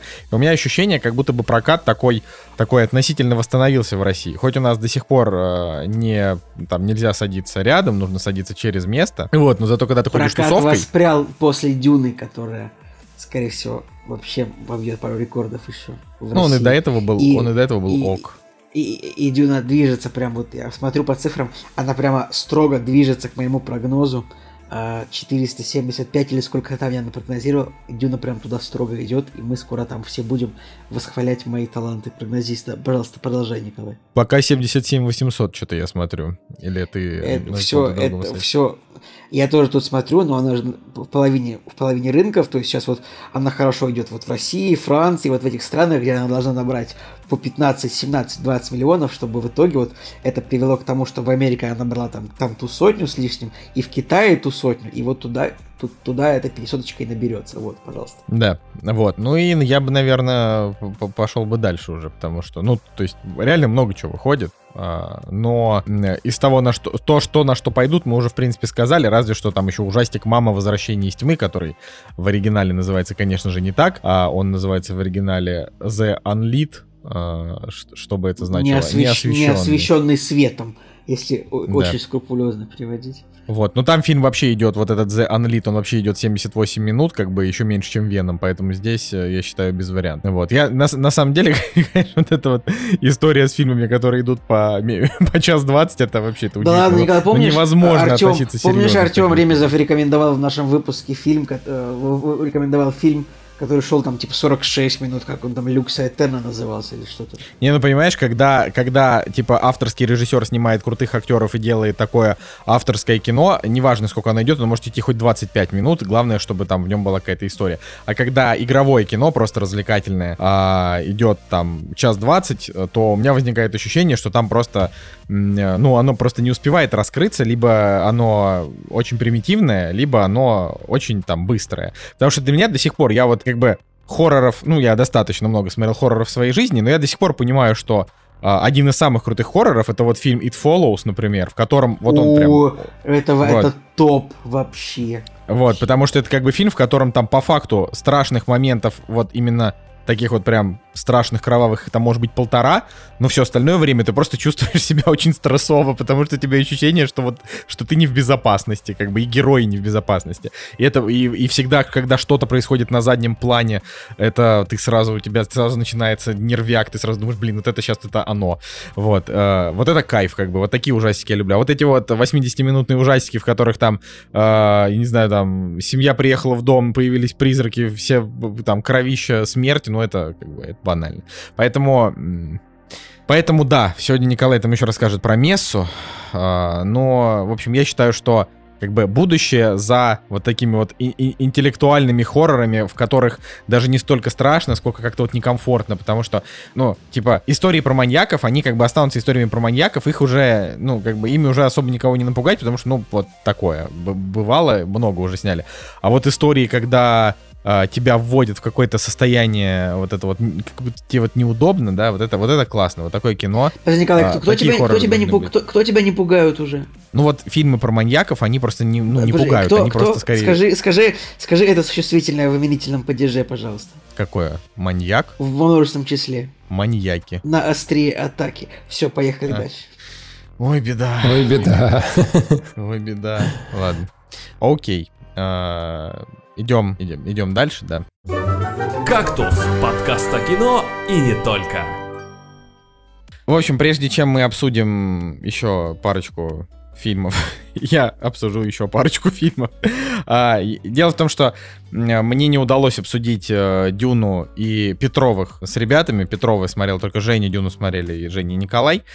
А, я не то чтобы хочу как-то вот очень долго про это рассказывать, но так как подкаст на одну треть принадлежит мне, я как бы я, я хочу свои пять копеечек тоже вставить а, по поводу этих фильмов и а, значит нач- начну с Дюны. А, Дюна а, Дю- Дюна не привела меня в восторг. Вот это вот э, самое важное, что надо сказать. Но фильм мне в целом понравился. И я его проблемы вижу... Ну, то есть вы об этом, естественно, тоже говорили, многие об этом говорят. Я его проблемы вижу то, что это просто... а, это не полноценное кино, и я не понимаю, по какой причине его, в принципе, сняли в таком виде, в каком сняли. То есть для меня это вообще, это такой, это главная вообще загадка, возможно, последних многих лет в кино. Потому что, ну, я, я просто, я искренне не понимаю, как так получилось, что чувак, а, там, большой режиссер, без подтверждения того, что будет вторая часть, снял фильм, который заканчивается вообще даже ни на чем. То есть это, это просто, это прям, это неадекватно. То есть я на это смотрю, как на какой-то, это как какая-то афера, авантюра, я просто не понимаю. Не-не-не, Николай, я думаю, что я думаю, что уже, я думаю, будет вторая часть, потому что. Во-первых, нет, Николай, не важно, что ты думаешь. Во-первых, ее еще официально не подтвердили, то есть по факту этот фильм сейчас существует в том мире, в котором официального подтверждения нет. А во-вторых, ее не подтвердили сразу, когда этот фильм выходил. То есть Дэнни Вильнев снимал кино, которое заканчивается вообще ничем. То есть это типа этот фильм нельзя сравнивать ни с «Братством кольца», ни с, э, там, не знаю, «Назад в будущее один», ни с «Гарри Поттером и философским...» Короче, ни с одним из фильмов, что я смотрел, у которого есть франшиза, это сравнить просто невозможно, потому что даже если там вспомнить огромный жирный клиффхенгер в конце «Мстители. Война бесконечности», который по факту часть дилогии, да, «Война бесконечности» и финал. Значит, Не, ну Николай, ну война бесконечности тупо топ. Ну ты чё? Не, э, ну, ты знаешь, как я отношусь к «Войне бесконечности». Тут вопрос не об этом. Вопрос в том, что я, я ее не люблю. Вопрос в том, что даже «Война бесконечности», которую я терпеть не могу, она заканчивается. То есть там есть финал. Типа финал, то, что Танос щелкает перчаткой, и это значит, что все, что они весь этот фильм делали, все пошло крахом, и как бы там половина мира действительно погибла, финал. Все, концовка типа фильма, и все как бы в шоке, все там хотят продолжения, но это концовка. Гарри Поттер там закончил... Ну, хорошо, ладно, Гарри Поттер — это вообще история, которая каждая книга заканчивает одну какую-то локальную историю там из мира Гарри Поттера. Неважно. Окей, вот есть «Властелин колец», да, это трилогия. Там есть первая часть, вторая и третья. И в каждой из этих... Я, я, сейчас, я сейчас, знаете что, я сейчас украду э, маленький кусочек у Миши Кшиштовского, который про этот фильм высказался, потому что он просто лучше всех высказался. А, именно фразу про то, что есть э, такое понятие, как трехактное повествование, да, когда есть первый, там второй, третий. Вот это все, что я у него хотел украсть, теперь раскрываю. Что как бы Дюна, она заканчивается, то есть любой фильм должен состоять из начала, середины и конца. Дюна такое ощущение, как будто она закончилась где-то на середине второго акта. И это вообще не ок. То есть я, я говорю, я не понимаю, как это. У меня, нет, у, меня не, у меня не сгорела задница, если что, абсолютно нет. Я просто в таком, я в таком искреннем, абсолютно искреннем недоумении о том, каким образом боссы Warner это пропустили. Дэнни Вильнев это снял, э, сценарий написали все эти люди, там Джон Спейтс, Эрик Рот, кто там вот эти имена, я их не знаю. Вот. И это, это просто странно, потому что по факту, вот я сейчас расскажу вам весь сюжет Дюны, кто там не хочет спойлеров проматывайте, но это, на мой взгляд, это просто реально извращение. Э, Дюну спойлерить, это вообще... Типа, Дюна начинается с того, что одну большую семью отправляют с их родной клевой уютненькой планеты на пустынную планету, где только дерьмо и черви, для того, чтобы они там как бы а, правили и добывали там, значит, ценный ресурс, который называется специя. А, значит, и вот их туда отправляют, и тех людей, которые успешно там уже добывали эту специю, их отправляют. Почему? Потому что есть некий император, который как бы увидел, что очень много кланов, у которых есть какая-то сила, и он э, в теории, боясь, что они могут что-то, значит, с ним сделать, он решил их между собой как бы стравить. И поэтому одних он отправил с этой планеты, тех, кто там много лет был, а других, кто даже на нее не претендовал, он туда вместо них запихал. И вот эти другие, это как раз, значит, Тимоти Шаломе, Оскар Айзек, Ребек Фергюсон и вся эта ту- тусня. Вот. И он их туда отправил. И вот это, это как бы первый акт. Вот они туда прилетают, они там обосновываются. И такой, хорошо. Значит, а во втором акте происходит предательство. То есть э, происходит что-то, из-за чего главным героям приходится бежать. И вот, и вот в этот момент фильм заканчивается. Все. Это не я просто... и для И еще, Да, типа, да, да, во- совсем. э, Стой. Все так. Э, Заканчивается фильм не совсем побегом, а тем, что герои находят новых союзников. Так вот, и как бы, вот фишка в том, что про этих союзников там, значит, весь фильм немножко там чуть-чуть говорилось, э, и для меня было бы оком, если вот как раз второй акт закончился бы тем, что они дошли хотя бы до куда-то с этими союзниками, то есть у них там произошла эта промежуточная драка, и вот для меня было бы ок, если бы они куда-то дошли, и еще в конце бы что-то произошло. Вот что-то после этого. Я не знаю что, потому что книгу я не читал. Вот тогда я бы сказал, окей, фильм не продлили э, там на, на вторую часть, но он для меня имеет хотя бы какую-то законченную историю. А сейчас это просто вообще... Ну, то есть это как... Это как, я не знаю, сериал из 10 серий, а, сезон закончить на четвертый. Это для- вот э, я могу вот так вот вечно могу вот накидывать вот эти аналогии. Я, наверное, никогда не видел блокбастера с настолько незаконченным сюжетом, и я не понимаю, как это произошло. Вот. А если говорить о хорошем, он, ну, Ваймакс лазер. Так, ну, что? Ну, как это произошло? Ну, еще раз, ну, такое было видение у студии, что чтобы это получилось на экране нормально, а не, а не через жопу, то, значит, должно быть там два фильма по два с половиной часа. Вот, я про- вот так вот. Ну, и подумаю, что должно быть два фильма обязательно, в один фильм не влезет это все. А как бы, ну вот, значит, первый фильм будет как бы экспозиция. Первый фильм такие, ну, Дэнни Вильнев снимает классно, фе- первый фильм всем понравится, значит, на второй уже пойдут. Как бы, Warner, я говорю, Warner рискуют реально. Вот все их проекты очень вызывают большой интерес, потому что они реально берут какие-то франшизы и рискуют, там, даже Матрица. Николай, я бы, «Бегущий я бы принял. лезвию», Как бы, Дюна, супер, я бы ри- принял. Это риск вообще, риск.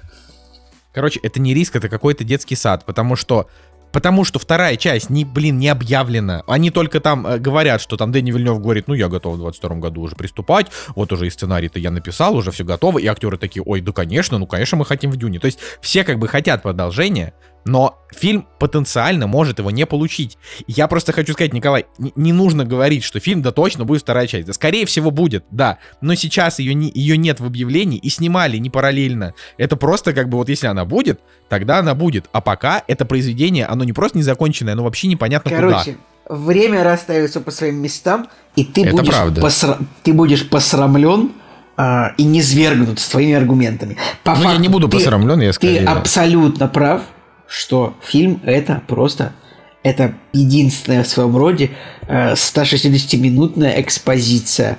э, Вообще, просто кино. пролог. Но Пролог. Это, да, это единственный в своем роде пролог э, на 160 минут. Но мы Вообще, имеем то, что имеем. жесть. Шедеврально Не, это снятый это- это пролог. конечно. Все. Ну, это как бы- очень, очень, да, круто вот. снято пролог. Поэтому я считаю, что в любом случае Ворнером просто, э, ну, блин, ну, я считаю, что очень круто, то, что реально снимают вот по тем франшизам, которые, ну, рис- рискованные. Я спустя неделю понял то, что на самом деле для Дюны сериал был бы намного более приоритетным, наверное, подходящим форматом для раскрытия всей истории, потому что не все из книги, да, было перенесено в первой части предыстории отношения там отца с персонажем, которого играл Оскар Айзек, да, и, допустим, как пример, да, когда нам показывают череп э, вот этого вот животного, да, который висит на стене, Череп Кстати, это я плохо помню из книги, я не знаю вообще, было ли там это. Вероятно, было. да, было, и, Не- Нет, у меня, кстати, у меня был, э, была мысль о том, что-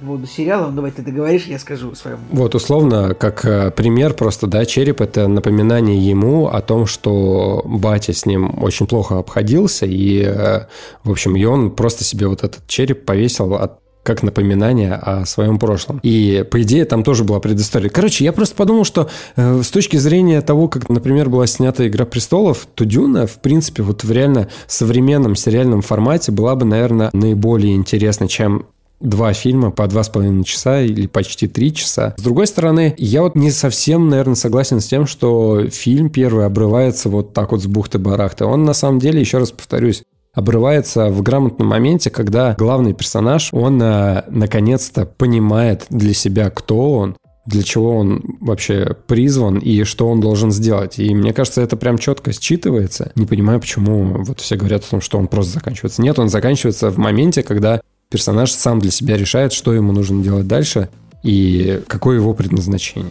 Ну, я говорю, я, э, типа, я, опять же, не дурачок, да, я прекрасно понимаю, что там у фильма есть концовка, просто для меня это какой-то, ну, это, это какое-то не то, что даже неуважение к зрителю, это просто что-то странное. То есть это вот, это какой-то вот, э, ну, опять же, идеальный для меня вот в этом плане расклад — это «Братство кольца», потому что там как бы история заканчивается тоже тем, что чу- чувакам еще только предстоит огромный путь, и они по факту три часа там только собираются в этот путь, но они Николай, успевают Николай, пережить Николай. несколько больших приключений. Ну что, ну я не, Не- закончил. Ну, некорректно, потому что, потому что, потому что мы смотрим Дюна это экранизация одной книги, а Братство кольца, Две башни и Возвращение короля это три книги. Поэтому очевидно, ну типа у источников было, у каждой из этих книг было начало и был конец логический. Поэтому, Ну так, и- поэтому так же и у Дю. Поэтому я, я а- скорее а за так- то, чтобы... А также у Дюны, ну, типа, есть начало в начале книги и конец в конце книги, а в середине нету конца, ну,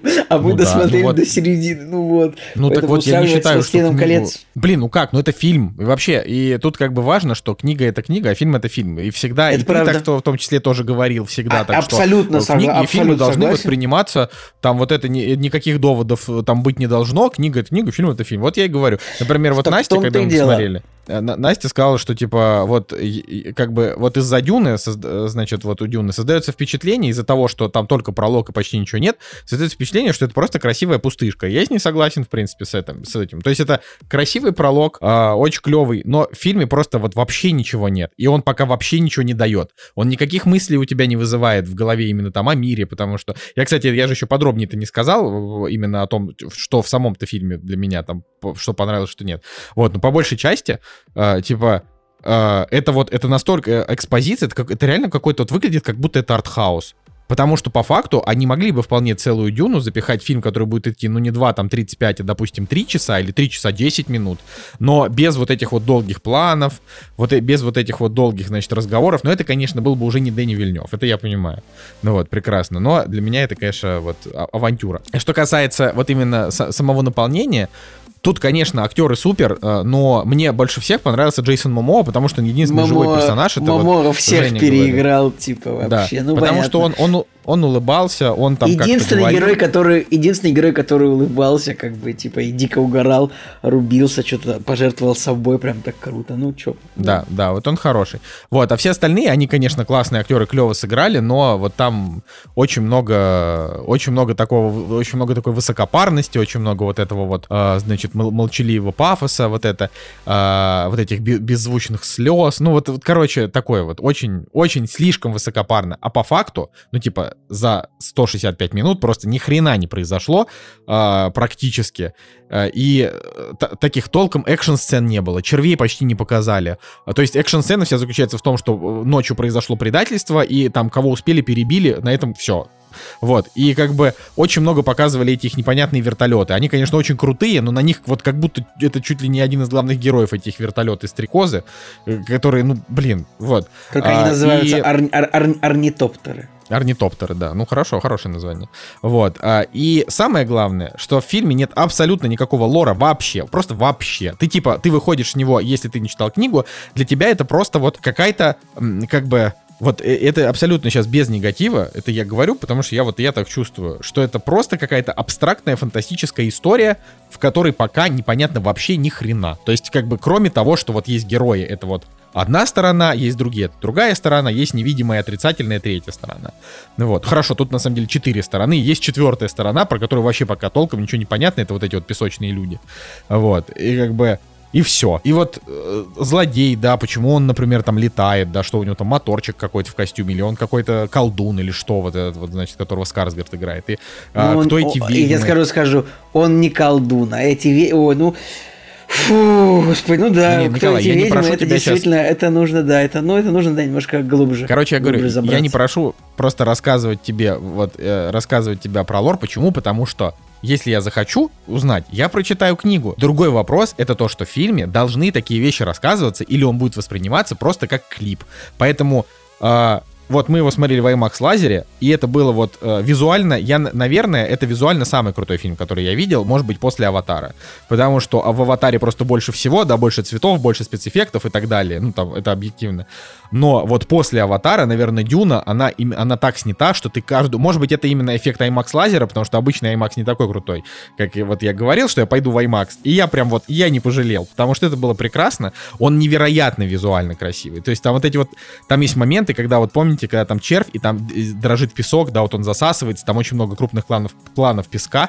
Вот это прям какое-то вот нереальное от этого ощущение, очень круто. И это прям вот впечатляет буквально каждая секунда, вот скриншот, ставь на заставку, вот очень хорошо. Но если бы я, например, смотрел его не в IMAX, и у меня бы не было такого визуального экстаза от каждого, от каждого кадра, я бы его, наверное, больше ругал. Потому что сейчас мне фильм понравился, я ему там поставил 8, но как бы я там, я не понимаю, как вообще, как этот фильм увидел свет, как продюсеры его пропустили там туда-сюда. Но если бы я вот посмотрел на него не в том виде, в котором его снимали, да, там на IMAX камеры, а просто в каком-то зале, э, да, вот в обычном, я бы, наверное, вышел и сказал, что это проходос. Ну вот, поэтому здесь, вот, видите, я еще ангажирован тем, что картинка меня очень сильно впечатлила. А, вот, э, поэтому вот такие вот дела с Дюной. Э, ну, типа, я, конечно, жду, я надеюсь, что объявят вторую часть, будет продолжение, они там все расскажут, покажут, и мы да, как бы все, получим ты уже, ты уже, историю. все, Николай, э, не заискивай перед Дюной. Э, планета, планета Аракис больше не примет тебя, ты это самое как бы ты придешь на следующий сеанс, типа ты сядешь на сиденье, и, и там будет подушка-пердушка лежать, на которую ты сядешь и опозоришься, потому что ты раскритиковал первый фильм вообще ну, э, по полной. Вот так. Ну, кстати, удивительно, что Аракис, я на самом деле... Ну, Аракис не принимает таких, как ты. Эта планета не для таких. Ты больше не в Канзасе, Николай, это Пандора. Продолжай, Ой, ладно. Ну и про Петрова в гриппе. Петрова в гриппе мне понравились намного больше, чем, чем Дюна. То есть я прям от них кайфанул. Классный фильм. Э, здесь, на самом деле, там просто реально тоже Женя много рассказывал. Я не хочу прям вот очень долго говорить, как сейчас про Дюну. Что надо знать про Петровых вот для тех людей, которые, может быть, не со... посмотрели и не совсем поняли, или пойдут и не совсем поймут. А, вот, короче, у фильма очень рваная структура, он такой как будто снятый через задницу, и типа, и там какие-то сюжетные линии все время оборванные. Вот, короче, суть в том, что вот книга, вот она такая же. То есть, э, если бы я не читал книгу, я бы, наверное, сказал, блин, вот это какая-то хрень. Но я читал книгу, и мне прям вот, и я вот прям видел все то же самое. То есть там действительно половина сюжетных линий просто ничем не заканчивается, там действительно очень много просто сцен ради сцен, э, там со всяким эпатажем, но, на мой взгляд, Серебряник очень крутой, снят потрясающе, актеры классные, особенно Иван Дорн, э, Юр Борисов и Юрий Колокольников, они вот просто вообще потрясающие. Чувак из интернов, Александр Ильин-младший, здесь сыграл свою лучшую роль. Он здесь сыграл там три минуты, но это были его лучшие три минуты, которые я вот его видел на экране, потому что тут он реально талантливо сыграл. А, вот, операторская работа супер, но фильм «Лето» у Серебренникова получился лучше. Вот, это что я хотел сказать про Петрова. Молодец. Ну, хорошо. Да, но я, я даже не знаю, на самом деле, нужно ли говорить, там, советовать его Николаю смотреть, потому что, ну, типа, это вот, вот крутое кино, но что-то не знаю я. Ну, типа, вот для, для людей, которые, правда, не читали книгу, это что-то просто непонятное. То есть там ну, ну просто набор сцен, как бы, по сути. Вот, вот ну, так как, вот. как Но, Дюна, э, короче, правильно? Просто ну, ну нет, сцен. почему? Дюна структурная, просто Дюна быстро заканчивается, как бы, а Петрова там прям реально вообще, то есть там общая структура это то, что э, главные герои заболели гриппом, муж, жена и, и, и как бы и ребенок, и муж при этом барахтается, то бухает с кем-то, то что-то где-то болтается, э, ребенок, ну, в основном орет, что он хочет на детский утренник, и жена хочет убивать людей, потому что вот ее, у нее жажда крови.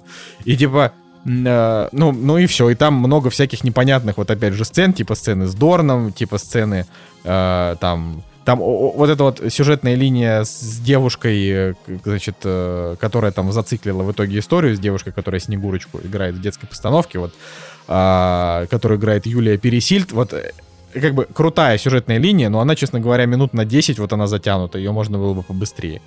А, вот, но в целом я не вижу, правда, ни единой причины в том, чтобы не говорить, что это, что это очень крутое кино, которое надо смотреть. Я от него прям сильно кайфанул. А, но вот э, ну вот, это, это, это, наверное, это больше артхаус, чем Дюна, а, потому что Дюна, она артхаусная просто своим подходом к блокбастерам, типа она слишком авторская, слишком неразвлекательная, ну вот, а это прям чистый артхаус. То есть вот, ну, типа, что-то что происходит, какие-то люди, кто-то орет, кто-то бухает, ну, такое. Вот, такие дела.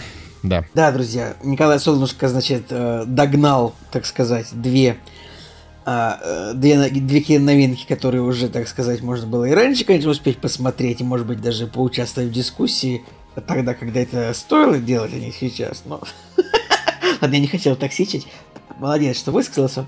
Вот, по поводу Дюны мы запомнили, как, как, ты, как ты этот фильм отнесся, поэтому, когда будешь ставить десятку второй части, как бы мы скажем, нет, мы уже слышали, что ты сказал про первый. Ладно, следующая тема наша, друзья. Переходим, правильно? Правильно. «Кактус» – подкаст о кино и не только. Друзья, ну что ж, теперь моя очередь рассказать. А, мы переходим теперь от кинотеатральных релизов к Netflix. А, и есть такой замечательный мужчина, которого зовут Майк Фленнеган. Это американский режиссер, он сценарист, шоураннер, так можно назвать, наверное, который вот подряд три года для Netflix э, уже, значит, снял три сериала. Вот, ну прям, короче говоря, э, у него должны быть свои фанаты. Вот я, в том, например, я фанат. Он первый сериал, который он снял для Netflix, это «Призрак дома на холме». Ну как бы это... Аж два сезона, да? Не, не один, один сезон. Потому что второй его сериал «Призраки усадьбы Блай» это как бы, это не второй сезон, это как бы отдельный мини-сериал. Ну, в смысле, есть, это значит, уже не он делал. Нет, это, нет, это все делал он. Но просто это другой сериал. Типа у него отдельная страница, у него отдельная... Это не тот сериал. Как бы сначала казалось, что это второй сезон, но по факту это просто другой мини-сериал. Вот. Но это, в принципе, то же самое, но это другой сериал, как ни странно. Я не знаю, на кинопоиске разные страницы этих сериалов. Вот. Сначала он снял сериал «Призрак дома на холме». Это топовейший сериал, у него очень высокий рейтинг на кинопоиске, на MDB, то есть, ну, принципе, вот для осенних вечеров, там скоро Хэллоуин, декабрь, ноябрь, прям всем можно посоветовать посмотреть, у меня ему девятка стоит, и я в восторге от него, это очень здорово. Потом вышел сериал, который называется «Призраки усадьбы Блай», а, он немножко про то же, тоже реально про призраков, которые живут в доме, но чуть-чуть хуже, но тоже классно, но другой. То есть, вот, два подряд сериала. Потом он снял фильм, который называется «Доктор Сон», это продолжение «Сияния» э, Кубрика. Э, Доктор Сон тоже, он стал культовым в определенных кругах, ну, среди фанатов этого режиссера, очевидно. А зрителю он зашел по оценкам неплохо, и критикам тоже, но в плакат не очень собрал. И опять же, всем советую посмотреть «Доктор Сон», прекрасное кино. Почему вы, у вас такой игнор стоит на этого режиссера, я вообще понять не могу, ну да и ладно. Вот. Да я да как-то и просто... Значит... Я смотрел у него только фильм «Игра Джералда», и это, ну, это слабое кино, к сожалению. Ну вот он раскрылся, вот реально до того, как он на Netflix пришел, он реально снимал какие-то фильмы на 5,6, 6,5. А как бы вот, начиная с «Призраков дома на холме», э, ну, стабильно, вот, классно все. Вот, и сейчас вышел сериал «Полуночное место». Он немножечко похож на предыдущие сериалы. Ну, просто предыдущие сериалы это были типа сериалы про призраков в доме, но они как бы были гораздо глубже. То есть там рассказывалась история семьи, там э, были очень там были долгие сцены там по по, по 5-7 минут одним дублем, это очень круто. Там очень долгое раскрытие персонажей, там экшен начинался всегда типа не с первой серии, там с четвертой, пятой, шестой по-настоящему, то есть там прям было такое долгое вступление, и потом как бы сериал разрывал зрителя, было очень круто, вот. Итак, ладно, переходим наконец-то к полночной мессе, которая только что вышла, и э, что же это за сериал? Этот сериал рассказывает нам вот есть такой остров, который называется Крокет Айленд. Он как бы находится где-то недалеко от Нью-Йорка вот по, по сюжету, но по это как придуманный остров, а, но вот, и там живет такая община. Ну, то есть обычный остров, там живут обычные люди. Как бы просто вот такой рыбацкий остров, там живет типа 130 человек на острове. А, и там есть как бы церковь, в которой служит священник, как бы пожилой. Но в какой-то момент как бы священник пожилой куда-то уезжает, и вместо него приезжает молодой священник, который как бы является главным героем этого сериала одним из главных героев, приезжает этот священник молодой, и как бы ну, на сериале нач... начинают на острове происходить такие непонятные вещи, какие-то паранормальные, сверхъестественные. А вообще тоже, ну, не сильно хочется спойлерить, потому что, ну, вот в сериале есть прям, ну, прямая фантастика. То есть там есть прям, там, монстр, если можно есть существо. Оно как бы довольно быстро показывается, быстро раскрывается, но а, тоже не сразу его показываю, потому что реально этот сериал, вот он примерно 4 серии, это он реально раскачивается, то есть там прям идет долгое... Блин, такой, ты, такой ты терпеливый, короче, Николай. Долгое... Вот прям... Нет, там как бы происходит событие, то есть как будто бах, что-то такое, и вот во второй серии там, серия начинается с того, что а, на острове там выбрасывает, значит, там, там 50 мертвых кошек, типа, лежит на берегу, и там сцена одним дублем, типа, 12 минут снята, как все персонажи по очереди ходят и общаются, что-то обсуждают, там чайки летают, и как бы там напряженно все очень, но реальный экшен там начинается ближе к концу. Но чем сериал хорош, он реально такой долгий, вдумчивый, там есть персонажи, там Вообще начинается с того, что показывается главный герой, как бы человек, который сбил женщину пьяный, и как бы вот он в тюр... показывается он в тюрьме, он выходит из тюрьмы и возвращается на остров на этот. У него там родители, семья, и как бы через него тоже раскрывается остров. То есть не только священник, конечно, главный герой, но как бы вот на постере видно. То есть есть там мусульманский шериф, который приезжает как бы э, на этот остров работать шерифом.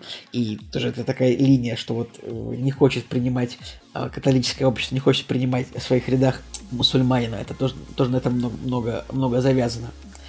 Вот, но как бы сначала можно подумать, что это просто хоррор, потому что там есть такие моменты, там какие-то глаза во тьме, которые там куда-то убегают. Это все супер, супер прям напряженно. Но на самом деле, как бы, там прям реально все глубже, потому что если посмотреть на название серии сериала, они называются там типа книга первая, там, Генезис, там, акты апостолов, откровения. То есть там каждая серия названа по названию библейской книги, там, типа того. И треть хронометража сериала это реально проповеди священника, где он что-то говорит в церкви людям.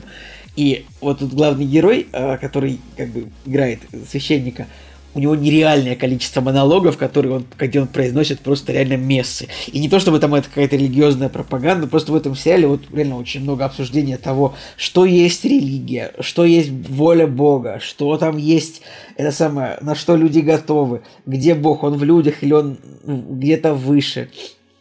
А, и вот, может быть, короче, довольно противоречивая, противоречивая довольно тема вообще в сериале, и вот такой посыл. Может, поэтому и рейтинг там 7,2, там, а не 8. А а, потому что... Ну, я просто, я, я, я просто, чест, честно говоря, э, я просто, ну, типа, радуюсь тому, что появился какой-то свой такой нормальный чувак, который снимает хоррорные сериалы, это как бы это хорошо.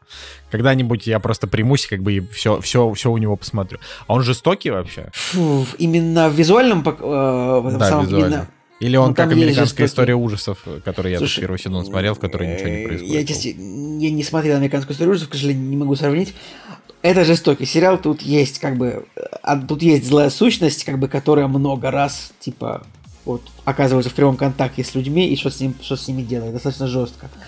И тут как бы абсолютно, абсолютно могущественные две последние серии, как бы там вот ничего не хочется рассказывать, ну просто потому что там как бы там на острове там только возникает заговор, там такая чуть ли не игра в мафию, там где организованное меньшинство, значит, занимается порабощением неорганизованного большинства, э, как бы тоже есть твисты прям в сериале, даже даже не знаю, мне еще он понравился тем, что он происходит на островке на таком, и там реально такие деревянные дома, который вот я часто видел, вот даже за последние годы, где я просто путешествую где-то по Ленобласти, там какой-нибудь остров Валаам или Кижи, или просто деревня на берегу Ладожского озера, где маяк есть, вот там просто деревянные дома, и вот вокруг, вокруг них лежат лодки, и, и, и больше ничего нет просто. Поэтому там такой прямо супер русский сеттинг в этом сериале. И мне это понравилось. То есть я прям думаю, что это, прям как-то очень близко, близко получилось. Рыбацкий остров там такой. И там очень много хронометража, это как бы закаты, рассветы, декорации. Там вот именно прям прикольный. Вот, короче, там крутой сериал, очень я восьмерку поставил, мне понравилось, там много времени каждому герою уделено, там есть долгие монологи, то есть, ну, там... Э, Николай, самое главное, знаю, убивайте там собак. Да, там как вообще есть прям момент, где там собака жесточайшим образом умирает от того, что э, ей, ей один из злых персонажей там дает хот-дог э, с крысиным ядом, и там это прям это происходит там типа на, э, на ярмарке, там типа вот пасхальная ярмарка на острове, там все тусуются, и в, в какой-то момент вот просто собака начинает как бы кровью блевать, потому что а, потому что вот ее... Вот на всякий случай напомню, что Николай Цигулиев чуть не удалил нас из друзей за то, что мы однажды посмотрели, посмотрели фильм, в котором убивают собаку, причем там не было вот такой жестокости, которая была. Нет, там было это, там, там, это, там как-то это было прям вообще, ну, короче, не, не будем говорить о платформе, говорим про полночную месту. То есть тут как бы вот, это очень э, такой многогранный сериал, потому что тут есть реально диалоги персонажей о жизни там на 6, 7, 8, 10 минут, где вот а, где герой, который вот вышел из тюрьмы и идет по острову, он как бы общается с девушкой, которую там он любил в юношестве, они общаются 8 минут, вот, а в девятой, а в шестой серии там типа, ну, э, вампир разрывает человека напополам. То есть там вот есть такие вот моменты, то есть немножечко очень сериал многогранный, разносторонний. То есть, ну вот, под осень, Хэллоуин скоро, всем советую. Netflix, как обычно, Майк Флэннеган тупо топ. Как бы я жду следующих сериалов. То есть, конечно же, ну, а, этот самый «Призраки дома на холме», он был самый сильный, самый мощный, самый эмоциональный. Но это, наверное, этот сериал ну, на втором месте. Вот «Призрак усадьбы была» и был такой немножечко похуже, но все, все равно мне очень нравится. Поэтому «Полуночное место». Если пытаюсь вспомнить, что мне еще здесь понравилось, что, э, что было бы хорошо упомянуть. Да, я думаю, все сказал. Короче, вот, ну, ребят, смотрите. Но имейте в виду реально там внимательно смотреть за деталями, за всех персонажей, смотреть внимательно, слушать диалоги и как бы не ждать, что реальный экшен начнется раньше, чем четвертая серия. Как вот реальный там, реальная завязка там. Она начинается реально в середине сериала. Окей. Да. Ну что, поговорим теперь про фильм, который нам заказали на Бусте. Да, это будет последний фильм, который мы обсудим сегодня. Э, Значит, э, Женя, так как у нас сейчас молчал, вот ты объяви, э, расскажи. На самом деле мы все продолжаем историю одного сообщения, в котором было много э, предложенных фильмов, и на этот раз мы с коллегами по подкасту решили, что мы посмотрим фильм, который вышел в 1991 году, в том году, когда я родился, то есть у меня уже плюс 2 балла этому фильму. Ладно, на самом деле называется «На гребне волны», и мне очень нравится оригинальное название «Point Break». Здесь у нас Киану Ривз играет, Патрик Суэйзи и доктор Кокс. Если вас э, состав не Ну, заинтересовал... еще есть Гэ- Гэри Бьюзи, как бы. Ну, знаешь, вот ты когда произносишь это имя, ты такой, так, а кто это? Понятно, что э, видишь э, его лицо и сразу понимаешь, да, а вот э, по имени и фамилии, мне кажется, достаточно сложно вспомнить. Для меня, на самом деле, было большим открытием, что этот фильм сняла жена Кэтрин Бигелоу, бывшая жена. На тот момент она, она была тогда его женой, я забыл. Просто там, там вот сло- сложно, там сложно, короче, упустить, э, поймать момент, Джеймса Кэмерона, где сказали, да. Джеймс Кэмерон развелся с Кэтрин Бигелоу и сошелся с Линдой Хэмилтон, с, актри... с Сар- Сарой Коннор из Терминатора. Вот, надо посмотреть последовательность. Вот, я, я забыл. Пожалуйста, ты продолжай, я уточню. Фильм на самом деле очень классный. А, Мне кажется, он даже в какой-то степени культовый, потому что, ну смотрите, у него даже есть ремейк не особо удачный, а это уже говорит о том, что это культовый фильм. Вот. а У него достаточно большие оценки. У меня стоит ему 8. Я его смотрел несколько лет назад, а, ну как несколько, 5 лет назад я его посмотрел а, 19 марта. Вот. И сейчас, когда его пересматривали уже, я на самом деле еще больше в него влюбился, потому что у него потрясающая атмосфера. А чтобы э, рассказать, о чем этот фильм, э, если вы его не смотрели, то мне кажется, как нельзя лучше подойдет описание первого форсажа, потому что канва истории очень похожа. Есть э, банда разбойников, которые что-то там делают, да, плохое, и молодой агент ФБР, он э, внедряется в эту банду, становится своим для этих грабителей, да, и изнутри начинает познавать э, жизнь этих людей, да, которые грабят банки в масках. По-моему, да, президенты там были. Да, у них там были президенты Картер, Никсон, Линдон По крайней Йонсон, мере, вот это четвертого культовая забыл. сцена, потому что это первый фильм, где я увидел, как грабят банки в, вот в этих масках. И потом уже, да, очень много фильмов, которые либо как-то обсмеивали эту ситуацию, вот, либо потом копировали уже. По сюжету, да, очень похоже на «Форсаж», только здесь вместо машин, здесь э, экстремалы, которые любят экстремальный отдых. Я, я, я только что придумал шутку, что если сравнивать его с форсажем, то в нем должна быть фраза «Неважно, из чего сделана твоя доска, главное, кто на ней Кто стоит». стоит на ней, да? Да. Вы-то как, вы первый раз посмотрели его или... Не-не, я, Нет, кон- я я- я, смотрел. конечно, тоже в детстве его видел обязательно. Не, Вот не один как-то- раз тоже. Как-то вот вроде столько бывает таких позорных моментов, когда вот э, столько фильмов, и ты как бы не смотрел в детстве, например, я там не смотрел всяких крепких орешков, ну это вы помните, да, эту историю. Вот, э, для тех, кто не Позор. знает и слушает нас первый раз, я там в в- как бы в детстве я не смотрел ни Рокки, ни Рэмбо, ни Крепкий орешек, э, ни Робокопа, ничего вообще из этого я не смотрел, я все это нагнал вот буквально недавно. А, и, э, и, может быть, оно и хорошо, а может быть, в чем-то и плохо, потому что у меня там, мне не все из этого понравилось. Но «На гребне волны» я смотрел давно, я его смотрел, во-первых, когда-то очень давно, а э, вдумчивый просмотр у меня был в 2010 году, то есть это мне было, получается, 18 лет, а, вот, э, а так я его смотрел, ну, типа, его очень много там раз показывали по телевизору. В общем, что можно сказать, что а, на гребне волны а, это, это просто кино, в котором все все на своих местах. То есть это, это не идеальный фильм, но он просто очень хороший. То есть это, это, это такой, как бы, у него очень крутая и простая структура, он не затянутый, он понятный, а, и он не банальный. То есть э, там довольно крутая, на мой взгляд, концовка, она прям такая вот культовый этот момент, где он уходит в воду. А, там а, совершенно прекрасный 27-летний Киану Ривз, да, в котором есть еще эта дерзость и живость в глазах, то есть это два абсолютно разных Блин, Киану там, Ривза. там Это... в конце есть момент, где он идет с прической из Джона Уика, я повеселился с этого. Джонни Сильверхенда, ты хотел сказать.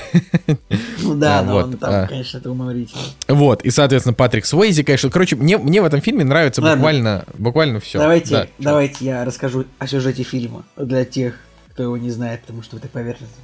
Общий сюжет рассказывает нам, сразу показывает нам Киану Ривза, молодого э, агента, оперативника. Значит, мы узнаем, что он агент ФБР, ну, конечно же. О ком же еще снимать кино? Он агент ФБР, и он приезжает, значит, работать в Лос-Анджелес. И в Лос-Анджелесе оказывается, что орудует банда неких грабителей банков, которые грабят банки а, в масках бывших президентов США. И они прям делают это быстро, их не могут поймать. А, вот нашего Киану Ривза агента ставят в пару с, с пожилым агентом, э, с, с опытным агентом, который играет Гэри Бьюзи. И Там тоже нас важно, они нас- грабят нас банки... за- Получается, Я быстро, Николай. Они грабят банки за 90 секунд и никогда не берут да, сейфы, да. они только... сейф, а, кассу, значит, кассу всегда. только берут. кассы, да. Было бы интересно, если бы все банки просто могли бы убрать все деньги из касс, и было бы тогда проще. Ну ладно. так вот, э, э, и у нас получается такой бадди-муви, потому что, значит, у нас есть два копа, который один такой опытный, а другой такой горячий, молодой. Вот, и путем там нехитрых манипуляций э, Киану Ривз узнает, Джонни Юта его зовут, он узнает, э, что банки-то грабят, скорее всего, серфингисты. Он начинает их искать, он начинает тусоваться с разными бандами серфингистов, ну и, конечно, в итоге находит их. Вот, слушайте, ну, это, конечно, прикольный фильм, хороший, там он прикольно снят, только мне не понравилось то, что ну, нету какой-то нормальной 4К реставрации, то есть я скачал Full HD, где он так мне кажется, вот этому фильму нужна какая-то реставрация, мне кажется, чтобы эти пейзажи лучше смотрелись, чтобы там эти погони, там это, конечно, роскошная погоня, когда он, как я, Киану Ривз бежал за президентом просто, ну, просто 100 кварталов, ну, такая хорошая погоня, потом моменты с серфингом классные. Вообще фильм, наверное, такая настольная книга для серфингистов, я думаю. Как бы... У нас же Николай серфингист, да, Николай? Ты же серфингист, правильно? Ты же из них. Я не серфингист, я просто, ну, я просто катался на серфе. Блин, и это очень круто. Я вот подумал, что а, как только вот появится такая возможность, я обязательно вернусь к этому занятию, потому что это просто Надо было спрашивать, не серфингист ли он, а грабил ли он банки когда-нибудь. в масках, в масках Пу- Путина и Медведева, да? было Ну, бы, кстати, уж кстати, интересно, что в России реально было бы ну, там просто тупо заходят четыре человека, и у них два Медведева, два Ельцина, потому что больше бывших президентов у нас нет.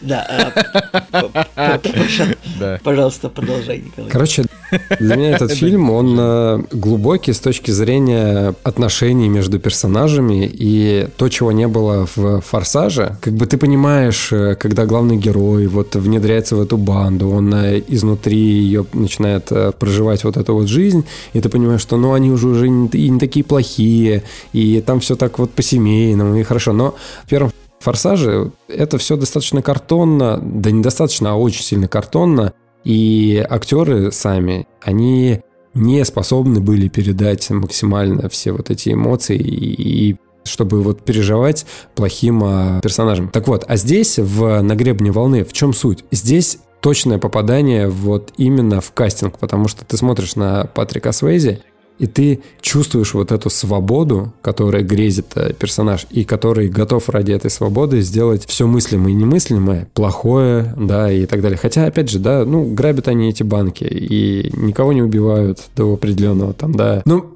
Короче, вот именно сопереживание персонажам, именно чувство свободы. Киану Ривз, он реально, вот на него смотришь, и он как зритель. Вот мы как зритель э, сами начинаем вот вживаться вот в эту банду, вот в эту жизнь, да, чувствовать э, свободу и так далее. И потом, когда а, доходит до точки кипения, и нужно вот принять решение, конечно, я не знаю, я вот сопереживал на все сто процентов всем, всем, кто был на экране, поэтому, не знаю, у меня высокая оценка 8 из 10, я бы даже вот сейчас, наверное, поставлю на 9, 9 из 10. Я вот хочу еще сказать, что в 2015 году у фильма был ремейк, э, и его довольно прохладно встретили в США, там на MDB у него 5,3, э, но при этом кинопоиск у него 6,7, и я реально считаю, что э, очень достойный ремейк. То есть, если вам, например, хочется, условно, вам вдруг хочется посмотреть еще раз на гребне волны, но уже там с молодыми актерами и чуть с большим количеством спецэффектов, то это вообще вполне хороший вариант. Конечно же, там нет такой харизмы э, Патрика Суэйзи, вот этого духа свободы и прочего, и прочего. Э, то есть там, чуть, там все более попсово, но при этом тоже классное кино с... Э, там, э, и единственное, что там вот эта банда серфингистов, э, она еще более экстремальная, чем вот э, серфинг и прыжки с парашютом. Они там еще и винсьют, и по горам лазят, и что только не делают.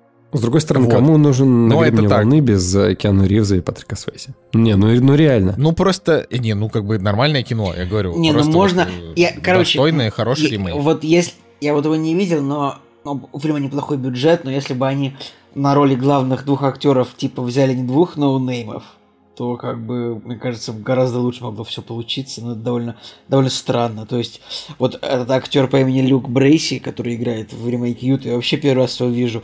Ну, Эдгар Рамирес, он, в принципе, много где появлялся на ролях детективах третьего плана, как бы. Но, ну, то есть, блин, ребят, ну если вы снимаете ремейк фильма, который был знаменит тем, что там как бы культовые актеры снялись, вот впоследствии они стали культовыми, то нужно как-то хоть держать марку, поэтому 105 миллионов долларов просто на помойку, как бы, и все. Нет, да все равно говорю. получилось клево. Ну, в смысле, там абсолютно, там нету вот этих вот э, супер запоминающихся популярных актеров, а, но там как бы там весело, там задорно, там более зрелищно, объективно. Ну, то есть на гребне волны 90-го года это вот, э, это как, э, ну, продолжать наш вот предыдущий разговор фильмов 90-х. Да, вот я вот, только хотел сказать о том, что говорили, фильмы 90-х. А, только, да, только он как он, он тоже ламповый, он тоже такой вот классный, такой вот а, не, немножко с таким э, привкусом даже немножко волшебства какого-то такого, ну, в том плане, что вот там есть какие-то такие добрые моменты, в которых тебе комфортно и хорошо, есть тревожные моменты, но в которых ты все равно не можешь до конца ненавидеть, потому что ты понимаешь, что там вот это их путь. Короче, это вот такой фильм.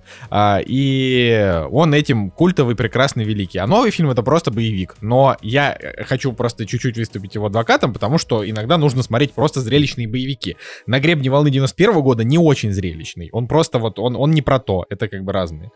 Вот, э... Ну там красиво. Ну, конечно, однозначно снято. начинать. Там эти ну, пара... Николай, парашютные сцены хорошие, там погони прикольные. Ты не прав, что он не зрелищный. Я как бы с тобой не согласен. И, ну, кстати, ну, раз уж я, раз уж я рассказал про фильм Веном о месте, в котором я был, но я тоже, они там, э, в общем, в Санта-Монике, там, в общем, первая сцена, где он приходит искать приходит искать э, значит, себе тренера-серфингиста. Там это происходит на пирсе, на котором я был, но э, у меня нет никакой веселой истории об этом, к сожалению. Я вот на самом деле до сих пор э, под эмоциональным шоком от того, что я не знал, да, кто был режиссером на «Гребне волны». Ну, то есть мы как его посмотрели вообще в первый раз? Мы посмотрели его, а давай просто смотреть фильмографию Киану Ривза. Вот. А сейчас как бы смотрю на то, что это сняла Кэтрин Бигелоу, и я у нее ничего не смотрел, кроме этого фильма, хотя у нее два у Оскара. Повелитель бури очень крутой. И забавно, что у нее еще есть э, сериал, э, в котором она указана как режиссер, который э, в русском переводе перевели как «Убойный отдел». То есть можно подумать о том, что «Убойный отдел» снимала оскароносный режиссер. Ну, он называется «Homicide», это так, и переводится как «Убойный отдел», правда. Ну, то есть типа, отдел по расследованию убийств. Вот. Да, спасибо Максиму Бараннику еще раз за то, да, что кстати, он вот тоже подкаст хочется тоже там почитать последнее сообщение. Вот он мне там сказал, вот последнее сообщение Максим там, типа, там не, нам фильмов пока что других не рекомендует. Ну, короче, особый привет Максима я читаю, особый привет Николаю Цугулиеву, который, как оказалось, был нашего Заполера именно в Кировске. Э, я так понимаю, на город лыжи катался. Я же в городе Апатиты, это 15 километров от Кировска. Я, Максим, я и в Апатитах тоже был, так что привет Апатитам тоже. Все, вот все, что хотел Николай, Николай Цигулиев, путешественник по России. Да. Был когда-то путешественник, сейчас э, с коронавирусом я, э, я местный. То есть я сейчас вот тут, в Санкт-Петербурге. Я просто местный парень. Да. Ну ладно, я думаю, что на сегодня мы наш выпуск можем заканчивать. Э, подписывайтесь, ставьте лайки, пишите комментарии, слушайте шоу Раннер, рассказывайте своим друзьям. Let Cactus will be great, да? Как, как это сказать правильно? Uh, keep, Make... keep, нет, нет, keep cactus great.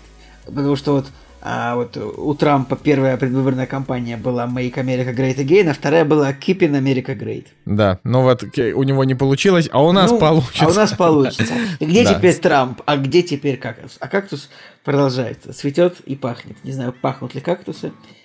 Пахнут ли кактусы? Кактусы пахнут, если они цветут. Да. А с вами был Николай Солнышко. Николай Цугулиев. И Евгений Москвин. Всем пока, до следующей недели. Кактус. Take, take, take, take this